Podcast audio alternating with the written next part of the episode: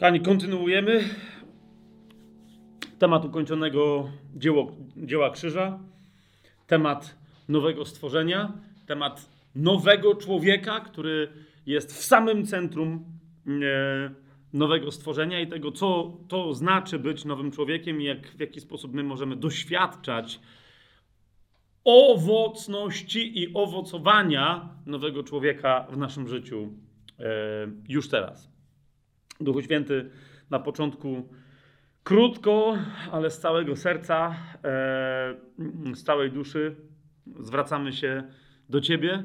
Dziękujemy Ci za Twoją obecność e, z nami zawsze, kiedy studiujemy Słowo Boże, w każdym e, naszym wspólnym studium tajemnego planu ale zwłaszcza e, dzisiaj, bo dotykamy e, cały czas takich tematów, które zdają się być intelektualnie proste dla kogokolwiek, kto jest nowonarodzony i czyta Biblię, e, ale teraz chodzi o to, żeby one z głowy przeszły do naszych serc. Z tego, co, to, co wiemy, aby informacje zamieniły się w decyzje w naszych sercach, a decyzje, żeby zamieniły się na konkret i na owoce w naszym życiu.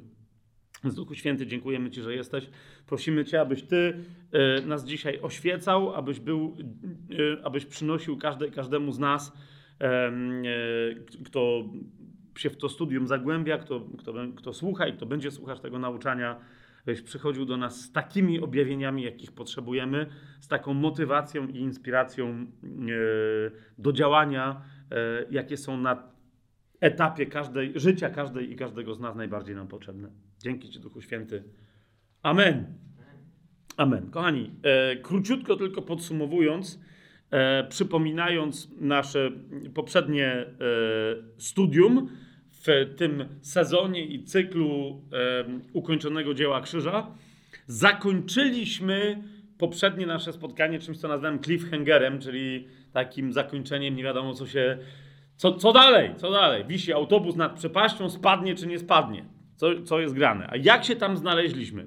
Otóż rozważaliśmy wcześniej kwestię, jeszcze raz mówię, bardzo to dla tych, którzy by, nie wiem, mieli na przykład na tajemnym planie sobie wziąć i włączyć e, ukończone dzieła, dzieło krzyża, zafascynował ich tytuł dziesiątego odcinka, bam i teraz tutaj weszli, więc muszę tylko w skrócie im powiedzieć, posłuchajcie tego, co się działo wcześniej. Bo otóż nawet kiedy my już wiemy, czym jest ukończone dzieło krzyża i co przez ukończone dzieło krzyża mamy zagwarantowane w naszym nowonarodzonym życiu już teraz, to fakt, że tego wszystkiego możemy nie doświadczać, lub że mamy trudność w doświadczaniu tego wszystkiego, o czym Biblia mówi, że to już mamy, wynika z czego? Z tego, że mamy nieprzemieniony umysł. Eee, nieprzemieniony sposób myślenia. To, co Biblia nazywa greckim słowem nous, sposób myślenia, umysł. My mamy w sobie, jesteśmy obdarowani umysłem Chrystusa, ale przez całe życie, aż do narodzenia się na nowo z ducha, uczyliśmy się sposobu myślenia świata, uczyliśmy się sposobu myślenia cielesnego, uczyliśmy się sposobu myślenia duszewnego. I teraz, mając nowe serce i nowego ducha, dane, nad którymi się nie musimy zastanawiać, nad którymi się nie musimy trudzić, mamy je w darze. W nich mamy możliwość, rozumiecie, duch e, jest połączony z duchem Chrystusa, z duchem świętym, z duchem Bożym.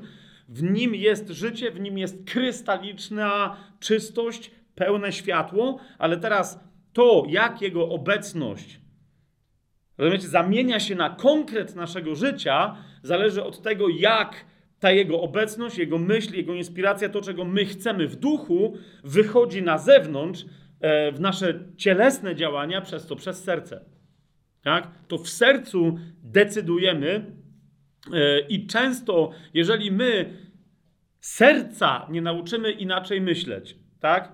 E, serca nie nauczymy tłumaczyć z duchowego na cielesny, z duchowego języka na język decyzji cielesnych, e, reakcji cielesnych, e, reakcji emocjonalnych, duszewnych itd. Tak A więc dopóki my nie nauczymy się myślenia duchowego, dopóty będziemy przekształcać pragnienia duchowe, które są w nas i tendencje duchowe y, które naturalnie mamy, bo jesteśmy nowonarodzeni, z ducha, będziemy je nie przekładać na właściwe decyzje życiowe, ale będziemy, a więc nie będziemy ich transformować, ale będziemy je deformować. To jest jasne, co, co, co mówię? E, czy gdy chodzi o służbę w kościele, w ciele Chrystusa wobec braci i sióstr, czy gdy chodzi o usługę wobec całego świata, świadczenie o Chrystusie itd., itd., itd. To, że my pewnych rzeczy nie mamy w swoim życiu, wiemy, że powinniśmy je mieć. Rozumiecie? E, w, jego ranach jest nasze zdrowie. To czemu w takim razie wciąż taka masa chrześcijan, ja już pomijam tych, którzy nie do końca rozumieją, czy nie wiedzą o w pełni ukończonym dziele krzyża. Ale mówię teraz o tych, którzy mają świadomość biblijną, teologiczną, nie? tego, że w jego ranach jest nasze zdrowie. W jego ranach przez jego śmierć mamy zapewnione pełne zdrowie. A jeżeli ktoś by z jakiegoś powodu jeszcze miał zachorować, to mamy zapewnione kompletne uzdrowienie. Amen? I teraz to, co się w takim razie dzieje, E, że, że, że, że, e, że, że się wciąż zmagamy o to w naszym życiu. Mówimy, zaraz to ja to mam i teraz e, przez wiarę mamy to wziąć, ale następnie tego nie bierzemy. Oczekuje, no właśnie, co się tutaj dzieje? Po pierwsze, kiedy mamy nieprzemieniony umysł, nasza percepcja jest zaburzona. Czyli rozumiecie, my wiemy, że mamy zapewnione coś przez krzyż Chrystusa. Tak? Wiemy, że jest nam to dane. Teraz, żeby to wziąć, trzeba się udać we właściwe miejsce i to sobie wziąć. Tak? I to jest pierwsze, gdzie ja się mam udać? Co to znaczy, że ja się mam udać? Nie? Gdzie jest mój paczkomat? Tak, mam zamówione, mam wysłane, otrzymałem, ale teraz gdzie ja się mam udać konkretnie, żeby e, tę paczkę odebrać? To jest pierwsze, nasza percepcja. Niektórych percepcja jest zaburzona, że nawet nie wiedzą, że im paczka doszła. Nie? Że to już zostało wysłane. Ale dalej, w momencie, kiedy my tę paczkę odbieramy, nadal musimy się nauczyć rozpakować tę paczkę i zastosować, zacząć się posługiwać tym, co z paczki wyjęliśmy w naszym życiu. Ma to sens, co, co teraz mówię? A więc, żeby nasza wiara zaczęła działać, wiara, która jest, e, jak czytamy w liście do Hebrajczyków w 11 rozdziale, w pierwszym wersecie, podstawą tego, czego się spodziewamy, oraz dowodem tego, czego jeszcze nie widzimy. Zwróćcie uwagę. Nie? Zwróćcie uwagę. Wiara jest e, dokładnie tak, jak w tych dzisiejszych nowoczesnych systemach pocztowych, jest potwierdzeniem e, nadania przesyłki. Nie? Potwierdzeniem przyjęcia zamówienia, potem potwierdzeniem nadania wysyłki, którą zamówiłaś czy zamówiłeś, jest, spo, jest, jest sposobem odczytania że paczka już przyszła i jest do odebrania w konkretnym paczkomacie. Nie? Lub być może nawet pod Twoimi drzwiami. Po prostu. To jest wiara. Tak? Zanim Ty jeszcze widzisz y, w swoim życiu coś, czego oczekujesz, uzdrowienie, przełom finansowy, naprawienie relacji itd., itd., itd., owoce wszelkiego rodzaju, bo ja teraz mówię o takich, e, wiecie, owocach, które są owocami naprawiającymi zły stan czegoś w naszym życiu. Ale my też mówimy o pozytywnych owocach, tak? E, a, więc, a więc zanim zobaczysz na własne oczy, jak w wyniku Twojej służby, Twojego głoszenia, Twojej pracy e, wraz z innymi wierzącymi nawraca się 100 tysięcy ludzi w jakimś e, mieście czy w jakimś kraju, zanim to zobaczysz, Ty najpierw wiesz, że to masz, nie tylko, że jest to obiecane, ale że jest to ci już przekazane, wiesz to dzięki wierze. Wiara jest podstawą tego, czego się spodziewamy i dowodem tego, czego nie widzimy. Dzięki wiara jest też oczywiście sposobem, właściwe podejście w wierze jest sposobem e, następnie że się tak wyrażę, zamanifestowania tego, co, otrzyma, co wiemy, że już otrzymaliśmy, tak, żeby z niewidzialnego stało się widzialnym. Dlatego mówię zamanifestowania danej rzeczy, danego zjawiska, danego owocu w naszym życiu. Amen? Więc teraz, żebyśmy my się nauczyli posługiwać wiarą, przez którą mamy wszelką łaskę, E, wiara działa w decydowaniu naszych serc. Wiara działa dzięki temu, że mamy nowego ducha, że jesteśmy duchowymi osobami, ale teraz, żeby ona działała we właściwy sposób, potrzebujemy przemieniać swój umysł, potrzebujemy rozumieć, jak e, działa duch w naszym duchu, jak duch działający w naszym duchu przechodzi E, przez e, nasze decydowanie, zostawiając nam wolność, jak nasze serce podejmuje decyzje, jak następnie one stają się rzeczywistością e, w, ciele naszym czy innych, za których się modlimy, w otaczającej nas, w otaczających nas okolicznościach materialnych.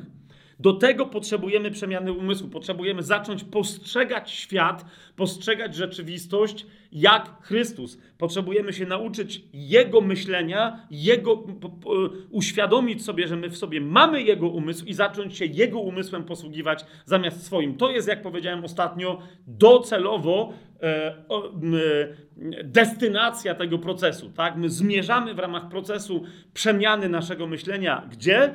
Do umysłu Chrystusa w nas. Abyśmy o, o, ten proces się skończy w momencie, kiedy zaczniemy się posługiwać kompletnie tylko i wyłącznie umysłem Chrystusa zamiast jakimkolwiek swoim myśleniem. Amen?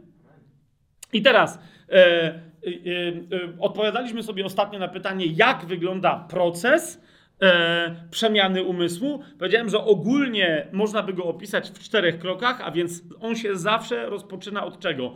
Od poznania Chrystusa lub też postąpienia w poznaniu Chrystusa, pogłębienia poznania Chrystusa. W każdym razie zawsze e, to jest proces, jest kręgiem, tak? E, ponieważ my powtarzamy e, te same etapy, e, tylko za każdym razem głębiej, mocniej, silniej, e, intensywniej. Ma to sens? To jest podobnie jak, nie wiem, to jest trochę jak z wchodzeniem na górę, tak? E, niektórzy walą na przestrzał, bo potrafią, bo się da, ale czasem się nie da i trzeba górę obchodzić dookoła. Nie? Obchodzisz ją raz, jesteś troszeczkę wyżej, potem jeszcze raz jesteś wyżej, jeszcze raz jeszcze, jesteś wyżej i tak dalej. Więc tutaj ten proces ma e, w moim opisie, bo można go ten opis rozbić jeszcze na, na, na drobniejsze kroki, albo nie, nie wiem, czy się da jakoś go bardziej jeszcze uogólnić, ale go przedstawiłem w takich czterech e, krokach, czy w takich czterech etapach. Po pierwsze, to jest zawsze kolejny, e, kolejne poznanie Chrystusa. Tak? Zetknięcie się z Nim w, w, taki sposób, że daje nam to kolejne objawienie na temat tego nie kim ja jestem, czego ja potrzebuję i tak dalej, ale tego kim jest On. Amen? To jest, to jest pierwsze, poznać Jego.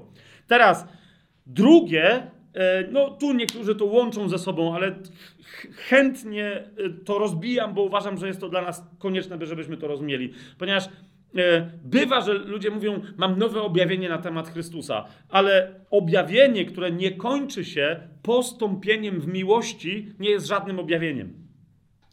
Ma to sens, co, co mówię, będę to powtarzać i powtarzać i powtarzać, że się tak wyrażę, e, do upadłego. W pierwszym liście do e, Koryntian, w ósmym rozdziale, mamy napisane w pierwszym wersecie, wiedza, e, jest tam napisane, oczywiście wszyscy posiadamy wiedzę. Tam akurat co do ofiar składanych bożkom. To, pisze Paweł, wszyscy posiadamy wiedzę. Ale zaraz, nawet w takiej prostej kwestii, dodaje, wiedza wbija w pychę, a miłość buduje. Wiedza wbija w pychę, ale miłość e, buduje.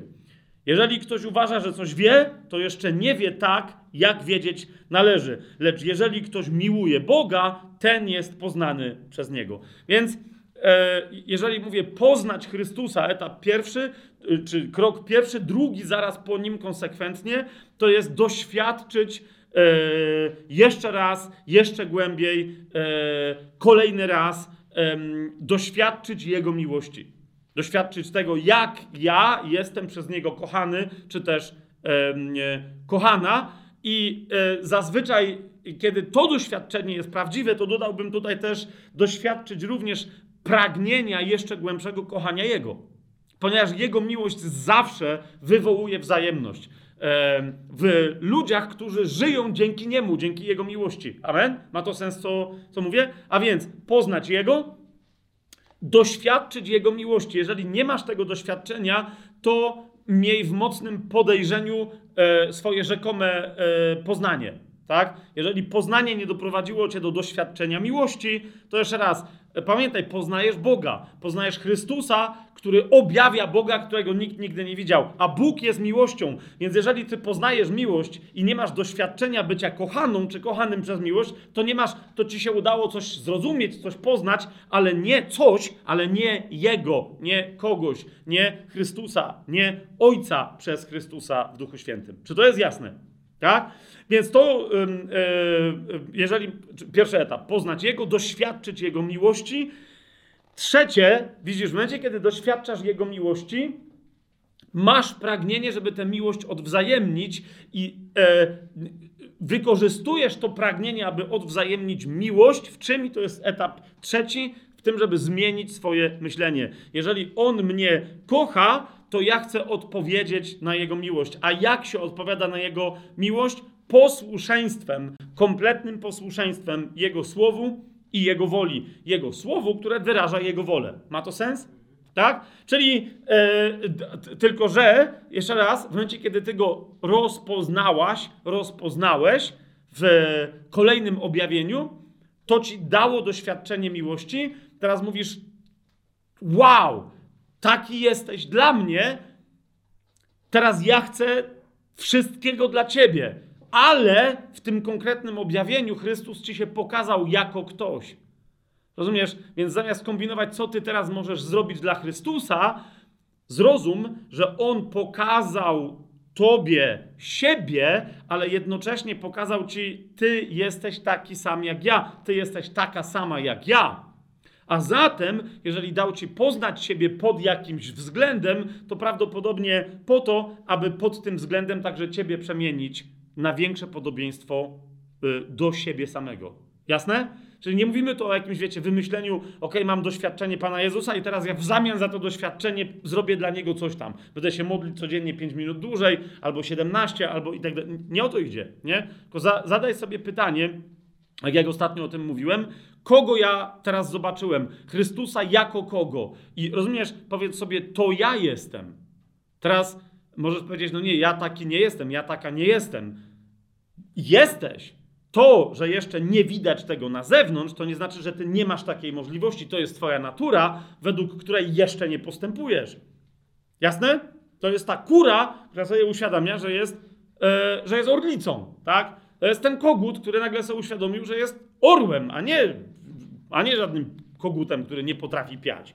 Zatem, okay, w momencie, kiedy masz tę świadomość, podejmujesz decyzję w swoim sercu, aby od tej pory być jak Chrystus, a nie e, Bogu, takim, jakiego znasz, a nie takim, jakim do tej pory byłaś czy byłeś. I w momencie, kiedy nadarza się okazja e, w życiu, zaczynasz te decyzje konsekwentnie realizować według tej decyzji podjętej na temat swojego życia, następnie realnie w swoim życiu żyć. Sens to ma? Świetnie. I teraz pytanie postawiliśmy sobie e, ostatnio. No w takim razie, dobrze, ale poznać Jego. Jak? No twarzą w twarz. Tak? I zacytowałem brata Tomka, którego jeszcze raz dzisiaj serdecznie pozdrawiam. I dzisiaj Tomku konkretnie tego brata Tomka, który do mnie napisał, jak E, spoglądać e, e, Chrystusowi w twarz, jak stać naprzeciwko Niego twarzą w twarz. Nikt tego nie wie. Wiemy to ze Słowa Bożego, Tomku, i dziś dokładnie, praktycznie Wam to pokażę. Tak? Niemniej, niemniej ten nasz cliffhanger, to takie zakończenie, co się dzieje, na czym polegał? Ponieważ powiedziałem, że żeby go poznać, potrzebujemy czterech elementów. Tak? Jednym oczywistym jest modlitwa. Wszystko zaczyna się na modlitwie. Zaczyna się od modlitwy. Modlit... Ta modlitwa musi być modlitwą w Duchu Świętym i musi być modlitwą opartą na Słowie, na słuchaniu głosu Bożego poprzez Słowo Boże. Dlatego musi to być modlitwa w Duchu Świętym. Ale powiedziałem, że nawet te trzy elementy, kiedy nie ma czwartego, mogą nas wyprowadzić, jak widzimy w historii chrześcijaństwa, wyprowadziły różnych przywódców, różnych teologów, różnych e, e, proroków itd., tak itd. Tak na manowce. Tak? Mówili, mam Ducha Świętego, mam Słowo Boże, modlę się i koniec końców lądowali w jakimś dziwnym miejscu.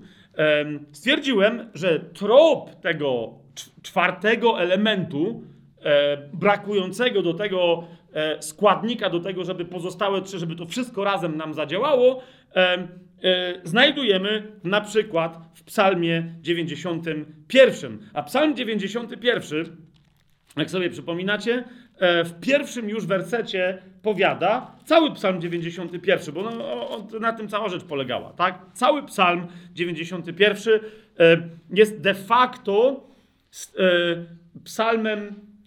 Jest wiele takich tekstów w Biblii, tak, które, zwłaszcza w Starym Przymierzu, które zapowiadają ukończone dzieło krzyża. Jak się będzie miał ten, kto będzie żył dzięki ukończonemu dziełu krzyża. I Psalm 91 dosłownie od początku do końca opowiada o życiu człowieka, jak będzie wyglądać życie człowieka, który będzie żyć e, oparłszy się całkowicie na ukończonym dziele krzyża. Tak? Ale zauważcie, że zaczyna się ten psalm nie od stwierdzenia, kto będzie żyć ukończonym dziełem krzyża. Kto będzie. Oczywiście, jest tu mowa o człowieku, który ufa Panu. W drugim wersecie będę mówił o Jachwę, moja ucieczka, i twierdza, mój Bóg, jemu będę ufał. Jest to więc człowiek, który ufa Bogu, tak? I prze... A więc zna Boga, ma zatem Ducha Świętego, zna prawdopodobnie także Słowo Boże, skoro posługuje się tytułami w tych pierwszych dwóch wersetach, znanymi tylko z Biblii,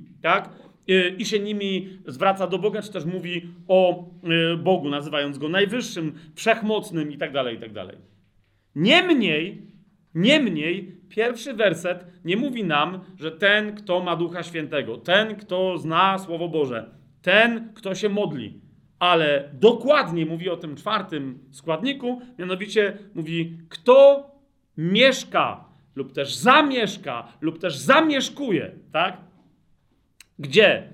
I tu się pojawia w języku hebrajskim wyraz, który oznacza osłonę lub kamuflaż, e, ale e, należałoby go tu przetłumaczyć nie jako osłonę, lecz to, co powstaje dzięki osłonie, czyli kryjówkę tak? Kto mieszka w kryjówce najwyższego, w sekretnym miejscu, które się znajduje w najwyższym, ten będzie mógł doświadczać cienia wszechmogącego, bo będzie w tym cieniu przebywać, czyli kompletnej ochrony wszechmocnego, tak? A więc będzie doświadczać tego wszystkiego, o czym mówi Psalm 91. Kompletnego pokoju, kompletnej radości, e, nawet w obliczu choroby, w obliczu śmierci, w obliczu wojny, w obliczu wszelkiego rodzaju nieszczęść, o jakich możemy pomyśleć. I teraz pytanie tylko brzmi, i to był nasz cliffhanger, Czym jest owa kryjówka? Czym jest owo e, schronienie? Dosłownie w języku polskim mamy słowo schron. E, ono się nam kojarzy, wiecie, ze schronem przeciwlotniczym, kiedy są bombardowania, więc to jest jakieś te, miejsce typu bunkier, ale schron oryginalnie oznacza miejsce, które, w którym jesteś bezpieczna, w którym jesteś bezpieczny. Oznacza miejsce schronienia, tak? W tym wypadku przed nawet e, czymś tak groźnym jak bombardowanie. To jest, to jest schron. I teraz tam skończyliśmy. E, I jak, kochani, ostatnio skończyliśmy takim filmowym e, cliffhangerem, tak dzisiaj zaczniemy e, również filmowym, hitchcockowskim modelem thrillera. Mianowicie zaczniemy od trzęsienia ziemi, a potem napięcie będzie tylko wzrastać. Mianowicie, zamiast trzymać was w napięciu, co to jest, od razu na wstępie powiem wam, co sądzę, że jest owym, e, bo już po, e, zwłaszcza po piątku zaczęły się e, dociekania i, i, i, analizy, co też to może być, propozycje i do mnie ludzie piszą, to jest to, to jest tamto, to jest na pewno, to jest to. Jest to. Więc ja od razu, kochani, teraz powiem, co sądzę, że to jest. Dla niektórych z was to będzie oczywiste, dla niektórych to za chwilę stanie się oczywiste, będzie, ej, rzeczywiście, Dla niektórych to może być bardzo szokujące, co powiem. Z różnych powodów, mimo że to szokujące nie jest, powiem, co to jest, a całą resztę dzisiejszego spotkania poświęcimy po pierwsze udowodnieniu sobie, że to jest to, co powiem, że to jest, a po drugie odpowiemy sobie na pytanie, więc jak to praktycznie zastosować, jak tym praktycznie posłużyć się w moim duchowym życiu. Amen? Amen? Jest. Więc kochani, od razu mówię, co sądzę, że to jest. Otóż uważam, kochani, że Psalm 91 i nie tylko ten psalm, tak, ale Psalm 91 jest proroczą zapowiedzią czego?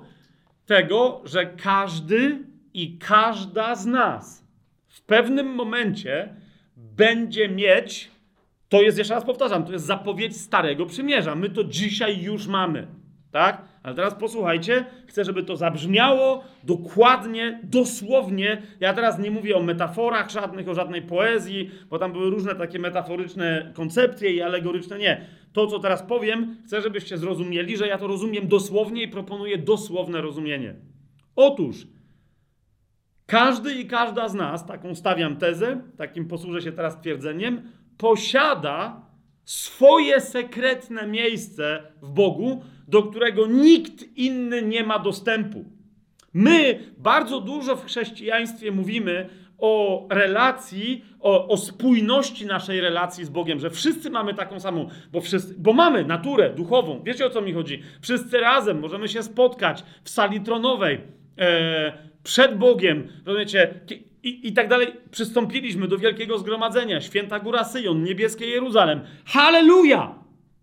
Niemniej według mnie kluczem do tego, abyśmy osobiście zaczęli żyć w pełni ukończonym dziełem krzyża, zaczęli dzięki niemu owocować, zaczęli wreszcie doświadczać wszystkich obietnic, jakie mamy w Biblii Bożych, które przez krzyż już są zrealizowane, potrzebujemy zrozumieć to jedno, że każda i każdy z nas mamy również swój wyjątkowy e, sposób zamieszkiwania w Bogu przez Jezusa Chrystusa.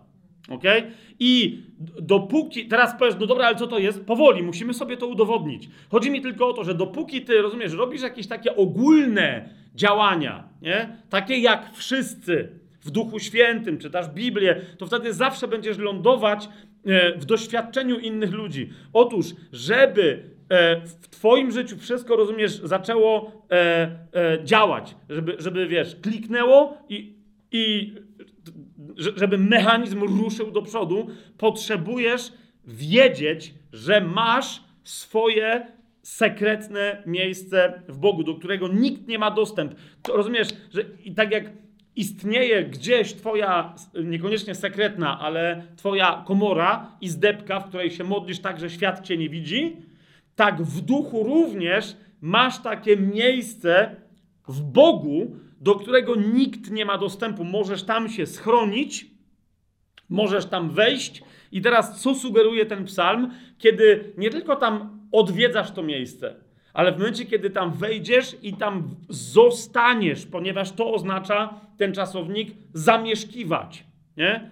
Wtedy, rozumiesz, tam, tam cały proces przemiany umysłu, poznawania Chrystusa i tak dalej, i tak dalej. Z tego bardzo osobistego, absolutnie unikatowego, wyjątkowego miejsca duchowego, stamtąd cały ten proces dopiero może zaskoczyć, zacząć działać i poprowadzić cię tam, gdzie pragnie Twój duch i Twoje serce. Czy to ma sens, co teraz powiedziałem? Nie? Teraz ktoś powie, ale czy tu aby na pewno e, jest mowa o tym. Taka jest moja teza. Kto mieszka w kryjówce, w swojej kryjówce, którą ma w najwyższym, w cieniu wszechmocnego przebywać będzie. A więc to zagwarantuje mu bycie ocienionym przez najwyższego, to mu zagwarantuje nieustającą obecność Ducha Świętego i co? I całą resztę, która jest opisana w tym psalmie. Nie ulękniesz się strachu nocnego, ani strzały lecącej za dnia, ani zarazy, która przychodzi w ciemności, ani dżumy i tak dalej, i tak dalej, i tak dalej. Wszystkie obietnice tego psalmu, podobnie jak wszystkie inne obietnice Biblii zrealizowane w śmierci i zmartwychwstaniu Chrystusa, dopiero dzięki Twojej modlitwie, owszem, poznawaniu Chrystusa w Duchu Świętym i przez Słowo Boże, rozumiesz, ale to wszystko zacznie działać dopiero kiedy zaczniesz e, pracę z Duchem Świętym, modlitwę, poznawanie Słowa Bożego. Skąd? Z tego Twojego sekretnego miejsca w Chrystusie, z tego Twojego wyjąt, z tej Twojej wyjątkowej kryjówki w Nim, z tego Twojego wyjątkowego schronienia w Nim. Inaczej, dopóki Ty się tam nie znajdziesz i się tam nie rozgościsz, będziesz cały czas się błąkać. Czy to ma sens? Jeszcze raz, na razie to jest taka teza, tak? Teraz, kochani, yy, bo nawet o, ostatnio ktoś powiedział, że no, yy, no, no, nie, bo ta osłona to jest osłona, e, i to tylko chodzi o taki obraz, że kto mieszka pod osłoną Najwyższego, czyli którego Bóg, e, czyli kogo Bóg broni, ten się znajduje w cieniu jego skrzydeł. To należy tak rozumieć. Nie? Jeszcze raz, nie. Sprawdźcie sobie dokładnie. Ten wyraz oznacza za każdym razem albo miejsce konkretne, które jest odosobnione e, od wzroku e, osób trzecich, niepożądanych i od obecności innych osób, lub też działanie w takim miejscu, które jest odosobnione w związku z tym tego działania nie widać. Nie widać. Czy to jest. Język hebrajski nie ma do końca, wiecie, rzeczowników, czasowników, przymiotników, tak, przymiotników, tak jak my mamy w językach zachodnich, czy jak mamy w języku e, polskim. Ale możecie sobie sprawdzić, jaki wyraz tutaj jest przetłumaczony jako osłona. I zobaczycie, że w języku hebrajskim nie jest powiedziane, kto mieszka pod osłoną albo za zasłoną, ale kto mieszka w tym czymś. A to coś jest, jest tutaj w tym wersecie, ten wyraz pojawia się w takim samym zastosowaniu, jak w wielu innych miejscach w Starym Przymierzu. Pierwsze zastosowanie tego wyrazu, tylko dla porównania, zobaczcie, jakie wy macie tłumaczenia. To jest księga Piąta Mojżeszowa, czyli Księga Powtórzonego Prawa, trzynasty rozdział. I tam w szóst... i to jest pierwsze zastosowanie tego wyrazu. ok? Teraz nie chodzi mi o to, że się odwołuje do tak zwanej zasady pierwszego zastosowania, e, czy pierwszego wystąpienia, bo nie do końca się z tą zasadą zgadzam. Nie ma takiej zasady w Biblii, to, że czasem ona jest pomocna, to ok. Nie zmienia to jednak faktu, że pierwszy raz, kiedy ten wyraz się w Biblii e, pojawia, to jest 13 rozdział Księgi Powtórzonego Prawa, szósty werset, brzmi to tak. Jeżeli twój brat syn twojej matki, albo twój syn, bądź twoja córka, albo żona spoczywająca na twoim łonie, albo twój przyjaciel, który jest dla ciebie jak twoja dusza, będą cię namawiać, i teraz zwróćcie uwagę, tu jest napisane, mówiąc potajemnie. Ok? Ale teraz e, to jest tylko kwestia tłumaczenia. Równie dobrze można byłoby przetłumaczyć ten fragment, mówiąc w sekrecie, lub też mówiąc tak, żeby nikt nie widział ani nie słyszał, że oni ci to powiedzieli. W takim miejscu, w takiej formie, w taki sposób. Czy to ma sens, co teraz powiedziałem? Więc mówiąc pod osłoną, pójdź i służmy innym bogom, których nie poznałeś i tak dalej, i tak dalej, i tak dalej. To jest pierwsze zastosowanie, tak? Niemniej zobaczcie na kolejne zastosowanie. To jest Księga Powtórzonego Prawa, 27 e, rozdział. Tutaj w 15 e, wersacie, zobaczcie, to jest ten sam wyraz, no nie?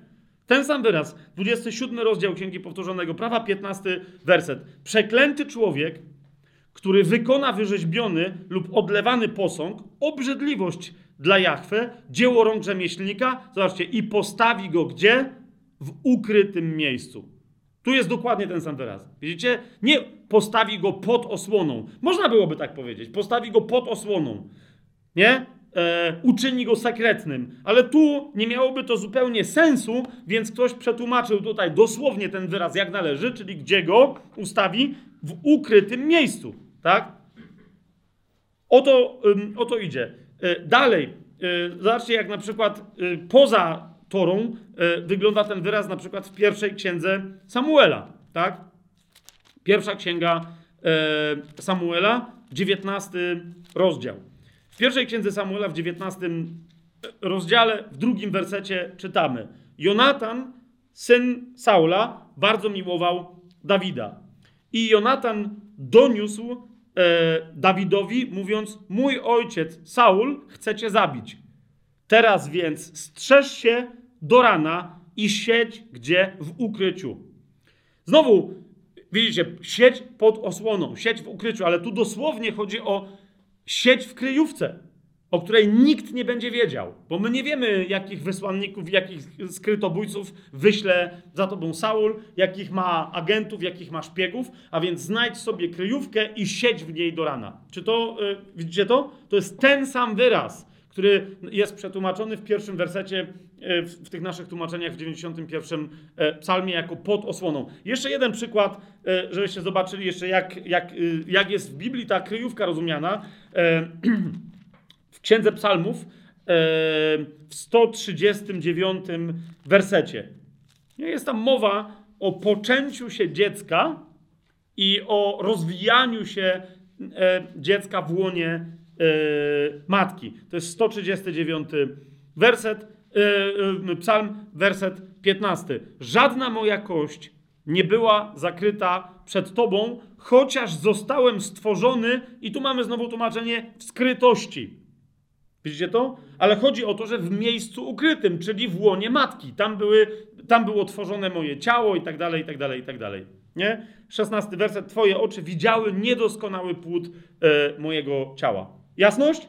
Mamy jasność? Więc teraz po pierwsze, czy e, ten wyraz oznacza konkretne miejsce? Owszem, oznacza konkretne miejsce, które jest oddzielone od oczu innych ludzi. Zobaczcie jeszcze raz Psalm 91, werset pierwszy. Kto mieszka w kryjówce, w miejscu sekretnym Najwyższego, ten w cieniu wszechmocnego przebywać będzie. Widzicie to?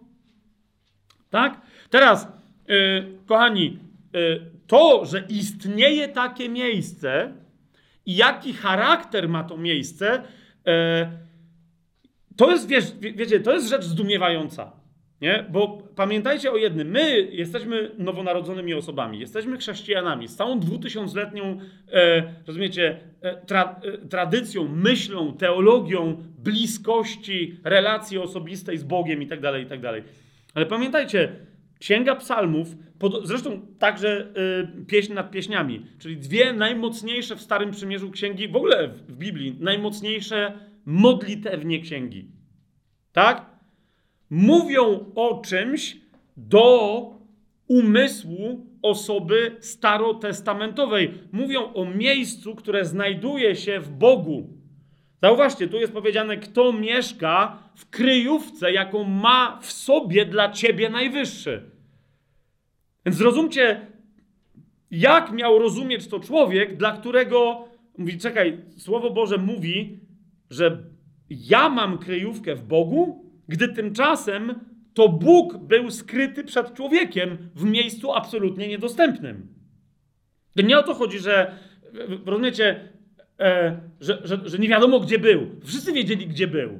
To miejsce było niedostępne, ono było tajemnicze, nikt nie wiedział jak to miejsce w środku wygląda. Ten jeden, co tam chodził raz do roku, arcykapłan, e, musiał mieć tak nadymione, żeby nie do końca nawet widzieć, co się tam dzieje. Wiecie o czym mówię? O miejscu najświętszym. A zatem wszyscy czciciele wtedy jedynego prawdziwego Boga wiedzieli doskonale, że on się znajduje w miejscu, które jest kompletnie niedostępne. Nawet jakby tam weszli, to zginą. A zauważcie, Biblia mówi, owszem, Bóg w sobie ma takie miejsce, w którym dopiero jak się znajdziesz, będzie wszystko dobrze. Jak to jest możliwe? Nie? Owszem, zanim pójdziemy dalej, bo jest dla nas jasne, jak to jest możliwe, albo nie. Najpierw e, chcę Wam pokazać, że naprawdę Księga Psalmów i e, także pieśń nad pieśniami naprawdę regularnie powtarzają wiadomość o tym, że jest takie miejsce. Nie? Zobaczcie razem ze mną e, Psalm 27. W Psalmie 27 e, spójrzcie, czwarty i piąty werset. O jedno proszę Jahwe i o to będę zabiegał, abym mieszkał w domu Jahwe po wszystkie dni mojego życia, abym oglądał piękno Jahwe i dowiadywał się lub też uczył się w jego świątyni. Nie? Y, na podstawie między innymi tego wersetu wielu rabinów tłumaczy, e, że ta kryjówka w Bogu to jest tak naprawdę uczęszczanie do świątyni w Jerozolimie. Jeżeli tak, to od 2000 lat, wiesz, wiesz o co mi idzie? Niemniej ten czwarty werset, on mówi rzeczywiście o tym, że, e, ale nie mówi o uczęszczaniu do świątyni, zauważcie, ale mówi o zamieszkaniu w domu Jahwe. Nie? Bo mówi też o nieustającym przebywaniu w jego świątyni, aby się uczyć. My w Nowym Przymierzu się dowiedzieliśmy, kto i w jaki sposób jest świątynią Ducha Świętego. Niemniej zauważcie piąty werset, koncepcję, że to chodzi o fizyczną świątynię nieco psuje, bo mówi, że Pan skryje mnie bowiem w dniu niedoli w swoim przybytku, uważajcie na to, schowa mnie w ukryciu swojego namiotu i wyniesie mnie na skałę. Znowu tutaj jest to ukrycie jego namiotu, to jest dokładnie ten sam wyraz, co w 91 który tam się pojawił jako osłona. A więc schowa mnie w kryjówce, którą ma dla mnie w swoim namiocie. Czy to jest jasne? Nie? Po pierwsze, zwróćcie uwagę, że on nie mówi o tym, że ona jest dla wszystkich, ale ona jest dla mnie. I kiedy ja będę miał potrzebę, tutaj to jest psalm Dawidowy, Dawid mówi, on mnie tam schowa. Nie? Dalej, psalm 31. Otwórzcie razem ze mną. W psalmie 31, 20 werset. 19 i 20 werset. Jakże wielka jest Twoja dobroć, którą zachowujesz dla bojących się Ciebie i okazujesz tym, co ufają Tobie wobec synów ludzkich. Ukryjesz ich pod osłoną Twojej obecności przed pychą człowieka, ochronisz ich w namiocie przed kłótliwymi językami. Znowu w tym 20 wersecie pojawia się ten sam wyraz, co w 91 y, psalmie w pierwszym wersecie. Ukryjesz ich, tych wszystkich którzy się ciebie boją, ukryjesz ich gdzie? W kryjówce twojej obecności. Tak? A więc, rozumiecie, obecność Pana w Starym Przymierzu była obecnością manifestującą się tylko i wyłącznie w świętym świętych. Nie? Jak ktoś miał tam wejść i jeszcze i tam się schronić? Gdyby tam wszedł, to by umarł. Tak, jeden, który tam mógł wejść, a nie umierał, to był arcykapłan, który raz do roku tam chodził, uważając, żeby czasem nie umrzeć i musiał stamtąd natychmiast uciekać. Jak miał tam się chronić przed, jak czytamy w 20 tu wersecie 31 psalmu, kłótliwymi e, językami, pychą człowieka i tak dalej, i tak. Nie? Pan mówi, w mojej obecności masz kryjówkę. To jest prorocza zapowiedź. W 32 wersecie, zobaczcie razem ze mną, siódmy e, werset. E, Dawid woła do Boga i tu już wyznaje wprost: Ty jesteś moim schronieniem. I to jest znowu ten sam wyraz, kochani.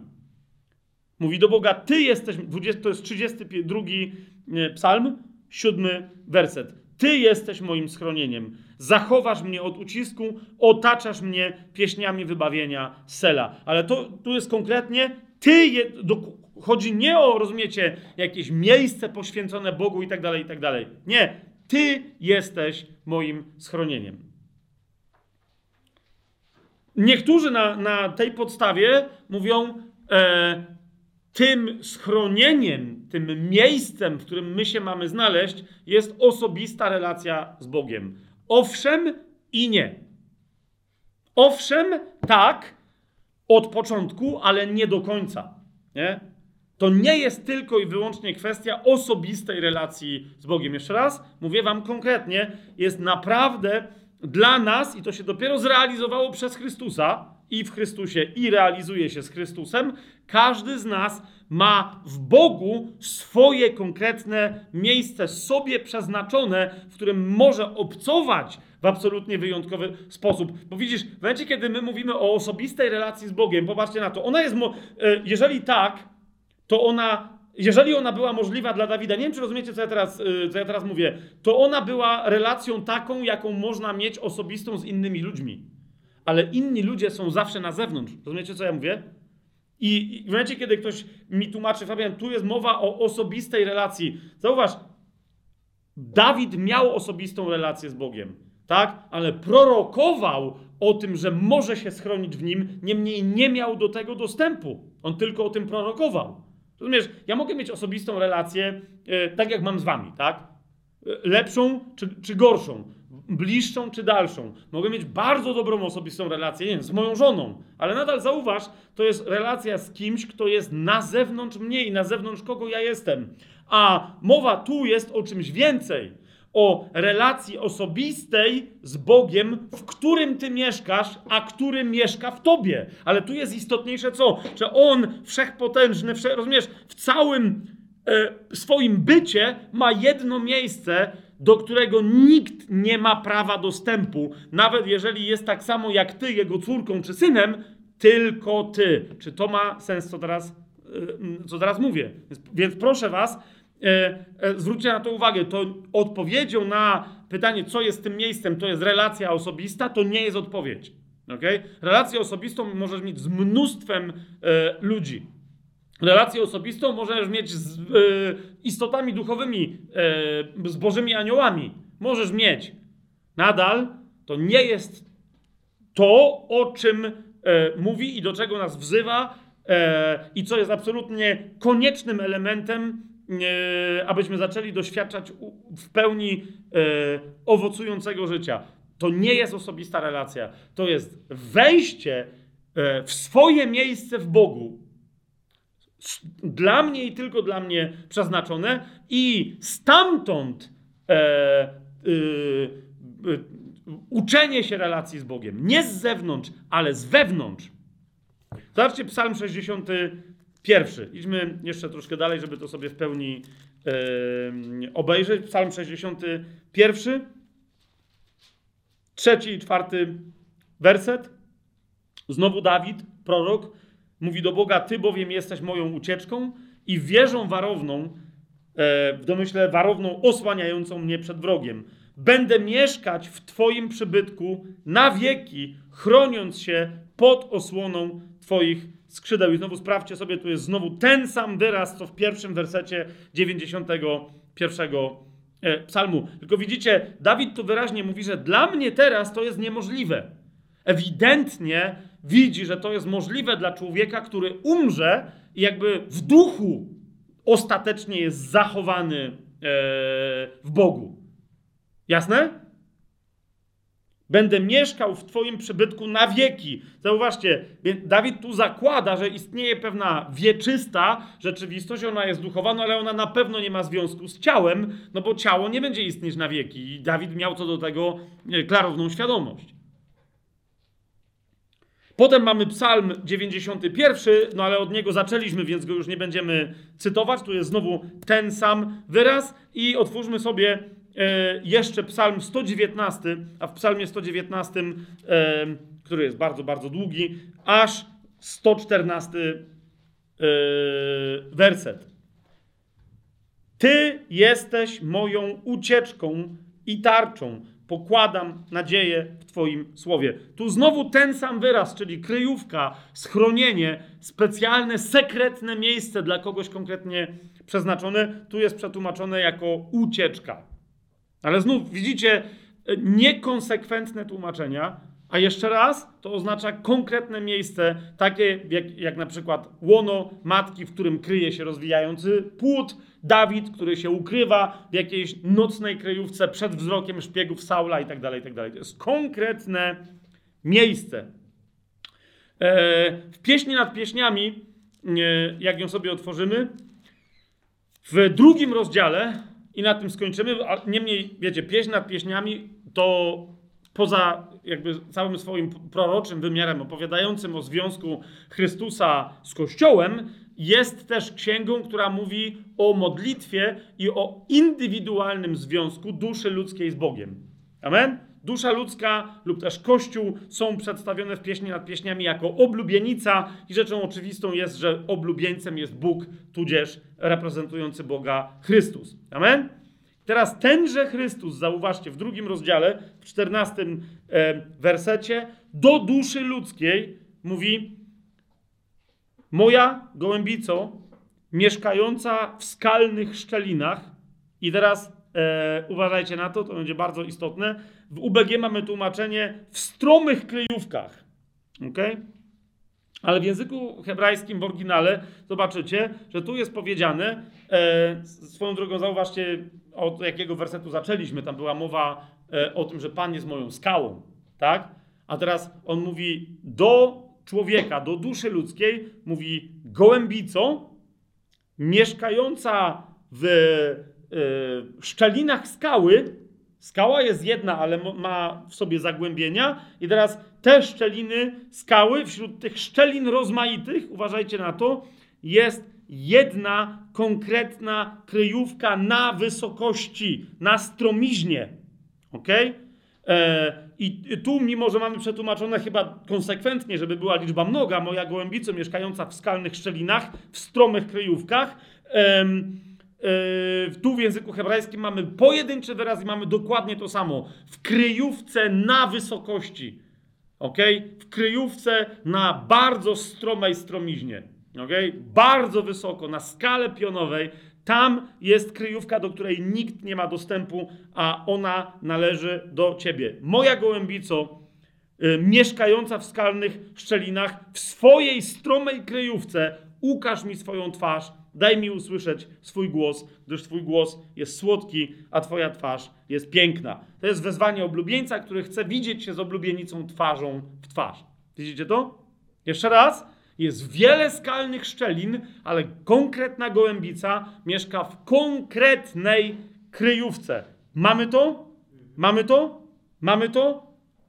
Mamy. Teraz, kochani, w Starym Przymierzu Bóg mimo że mówił, że takie jest jego pragnienie, że to jest coś, czego on łaknie i pragnie i chce, był niedostępny. Stało się możliwe to wejście człowieka w Boga, w jego obecność i kompletne ukrycie się Bogu i zamieszkanie w Bogu dopiero przez Paschę Chrystusa, przez jego śmierć i przez jego e, zmartwychwstanie. Ok? Nie było to możliwe wcześniej. Y, ukończone dzieło krzyża y, jest dlaczego nowym stworzeniem? Bo Chrystus jest tym nowym stworzeniem, jest nowym Adamem i tylko i wyłącznie zwróćcie uwagę, w nim my możemy stać się nowym stworzeniem. Nie możemy stać się nowym stworzeniem na zewnątrz Chrystusa. Czy to ma sens, co ja opowiadam yy, cały czas? Okay? Nie, nie ma takiej możliwości.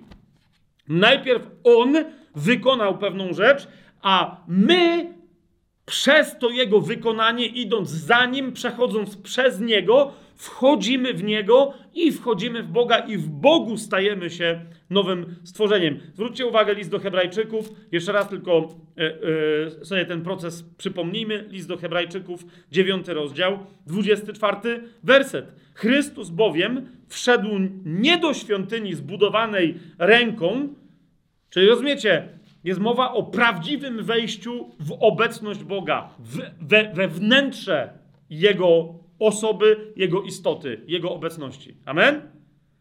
Chrystus nie wszedł do świątyni, gdzie obecność Boga, ta tak zwana szekina, przebywała, ale wszedł tam, gdzie, rozumiecie, w samo centrum tej Bóg jest wszechobecny, ale tam, gdzie jest najbardziej odczuwalny, tam, gdzie nie da się podejść, nie będąc świętym, Chrystus wszedł nie do świątyni zbudowanej ręką, która była odbiciem prawdziwej, ale do samego nieba, aby teraz stawać dla nas przed obliczem Boga. Nie? Yy, jedno z wielu podsumowań dzieła Chrystusa. Umarł, zmartwychwstał, w niebo wstąpił, zasiada po prawicy mocy, po prawicy Ojca. Amen? Ale teraz następny rozdział mówi nam o czym? Że On w ten sposób zapoczątkował dla nas, zobaczcie 10 rozdział, 20 werset, yy, drogę nową i żywą przez swoje ciało. Tak? On Y, y, I jesteśmy zaproszeni, aby przez tą, tą drogą, przez bramę jego rozdartego ciała, tam wejść. Zobaczcie 19, 19, 20 i następne wersety. Mając więc, bracia, śmiałość, aby przez krew Jezusa wejść do miejsca najświętszego, gdzie tam, gdzie on już wszedł. Więc my rozumiecie, wchodzimy w Chrystusa i z, i z Niego wychodzimy przed oblicze Boga. Mając więc, bracia, śmiałość, aby przez krew Jezusa wejść do najświętszego miejsca. Jak? Drogą nową i żywą, którą On zapoczątkował dla nas przez zasłonę, to jest przez swoje ciało. Dlatego, rozumiecie, kiedy Jego ciało zostało konsekwentnie aż do śmierci rozdarte na krzyżu, rozdarła się zasłona, która oddzielała święte świętych w świątyni od całej reszty świata. Amen? I ktokolwiek tam wtedy się bał, że tam jak przejdzie na drugą stronę, nagle było, nie trzeba było przechodzić, można było z daleka zobaczyć, że tam nic nie ma w środku. Nie dlatego, że tam nigdy nic nie było, ale dlatego, że od tej pory jest nowa droga do Boga. Tą drogą jest Chrystus, który za chwilę to potwierdził zmartwychwstając. I, I ci, którzy w duchu zaczęli to rozumieć, no właśnie to zrozumieli. Do świętego świętych się nie idzie tu, ale idzie się do nieba. Jak? Przez Chrystusa. Ufając w dokończone, to jak on krzyknął, wykonało się. Potem, Ojcze, w Twoje ręce oddaję mojego ducha. Wykonało się. Kiedy my przyjmujemy przez wiarę to wykonane dzieło, wówczas przechodzimy my w duchu wprost tam. Rozumiesz, my jesteśmy w, przez, przez Chrystusa wciągani w Niego i, uwaga, duchowo na zawsze tam pozostajemy. Kapujecie? Niezależnie od. Cały problem, widzicie na czym polega? Że my e, chodzimy nieświadomi tego faktu, że my się znajdujemy e, od momentu przyjęcia przez wiarę ukończonego dzieła krzyża, kiedy się rodzimy na nowo, od tego momentu znajdujemy się na zawsze w Chrystusie. I nigdy nie przestaniemy, nigdy nie, rozumiesz, tylko że o tym wie nasz duch. Problem polega na tym, że my wciąż nie chcemy się tego dowiedzieć w naszej duszy, e, tudzież e, w naszym ciele, tak?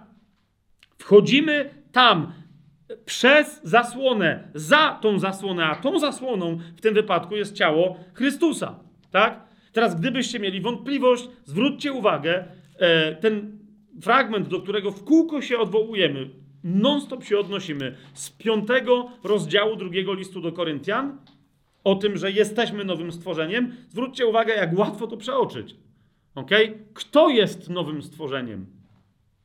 Kto jest nowym stworzeniem? Ten, kto uwierzył w Chrystusa, ten, kto. Tak, owszem, to są wszystko pewne akty naszego serca, no ale, ale zauważcie, kto jest nowym stworzeniem? Drugi list do Koryntian, 5 rozdział, 17 werset. Ten, kto jest w Chrystusie, jest nowym stworzeniem.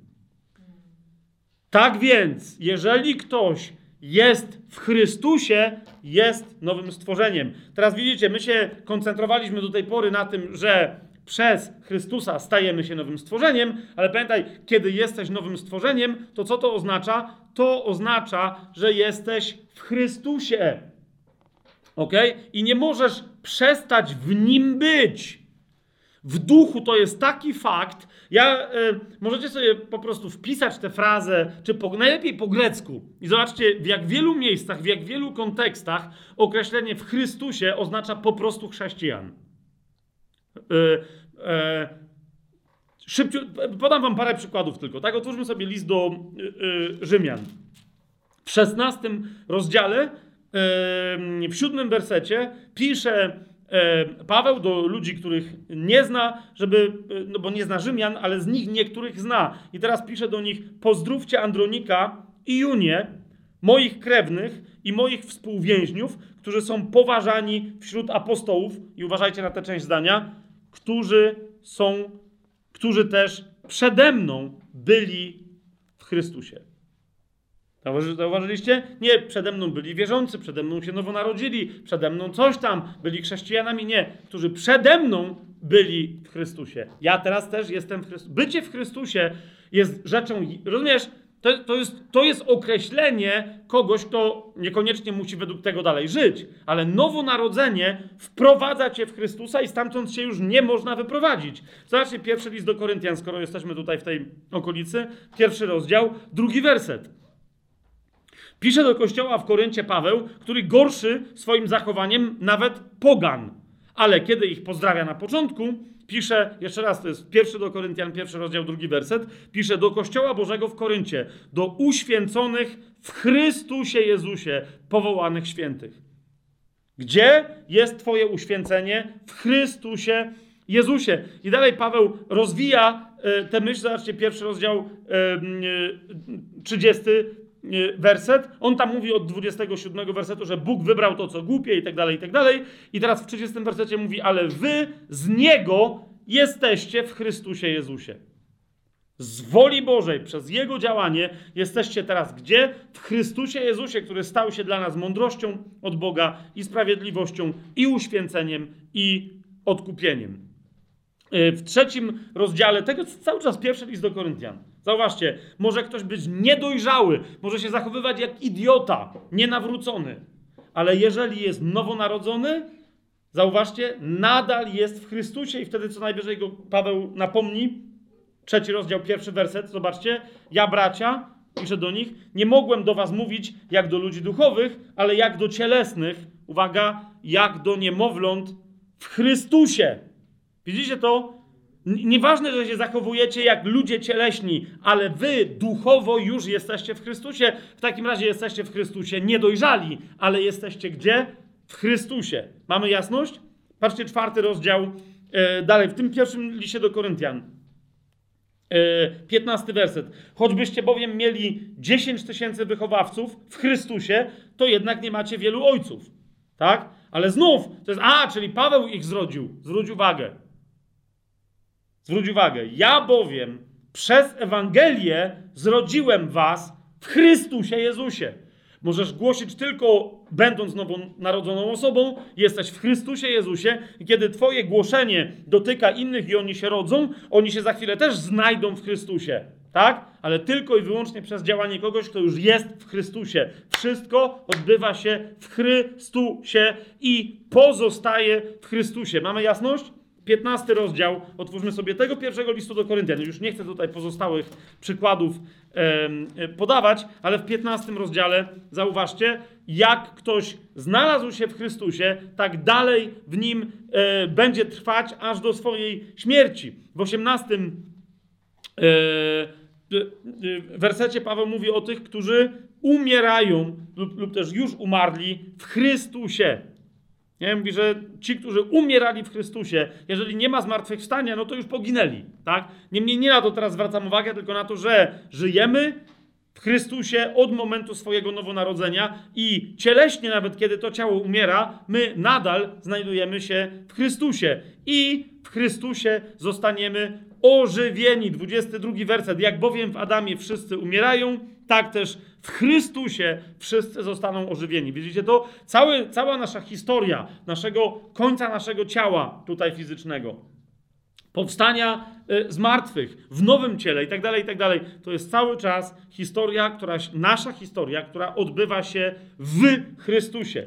W liście do Galacjan w trzecim rozdziale, gdzie jest mowa y, o nowym stworzeniu, to jest trzeci rozdział, 28 werset, bo jak mówię, prześledźcie sobie wszystkie te fragmenty w Chrystusie, w Chrystusie, co się dzieje w Chrystusie. Od momentu, kiedy się rodzimy na nowo, jesteśmy nowym stworzeniem, a nowe stworzenie istnieje tylko i wyłącznie w Chrystusie. Amen?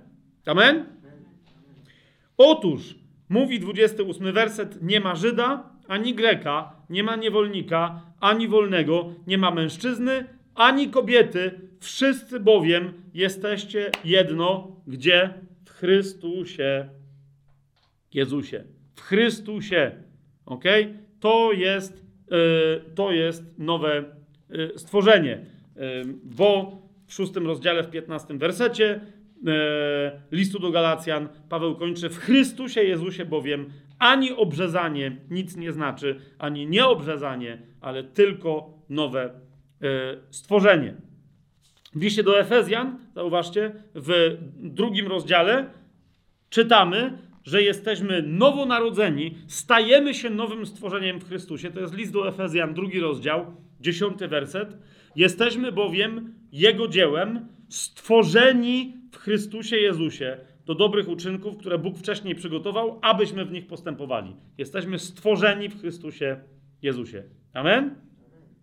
I uważajcie, w trzynastym wersecie czytamy, ale teraz w Chrystusie Jezusie jesteście wy, którzy niegdyś byliście daleko, staliście się bliscy przez krew Chrystusa. A więc jesteśmy stworzeni na nowo w Chrystusie i gdzie pozostajemy? Nieustająco zamknięci w Chrystusie. Amen? Teraz, kochani, Pan Jezus, kiedy mówi o tym, że e, e, o tym, co się dzieje z człowiekiem od momentu jego nowonarodzenia, czytamy w Ewangelii Jana w dziesiątym e, rozdziale, mówi, że I to według mnie jest bezpośrednia realizacja zapowiedzi o tych skrzydłach wszechmogącego, w cieniu których się znajdzie wierzący. Okay? To jest dziesiąty rozdział Ewangelii Jana. Od 27 do 30 wersetu Pan Jezus mówi tak.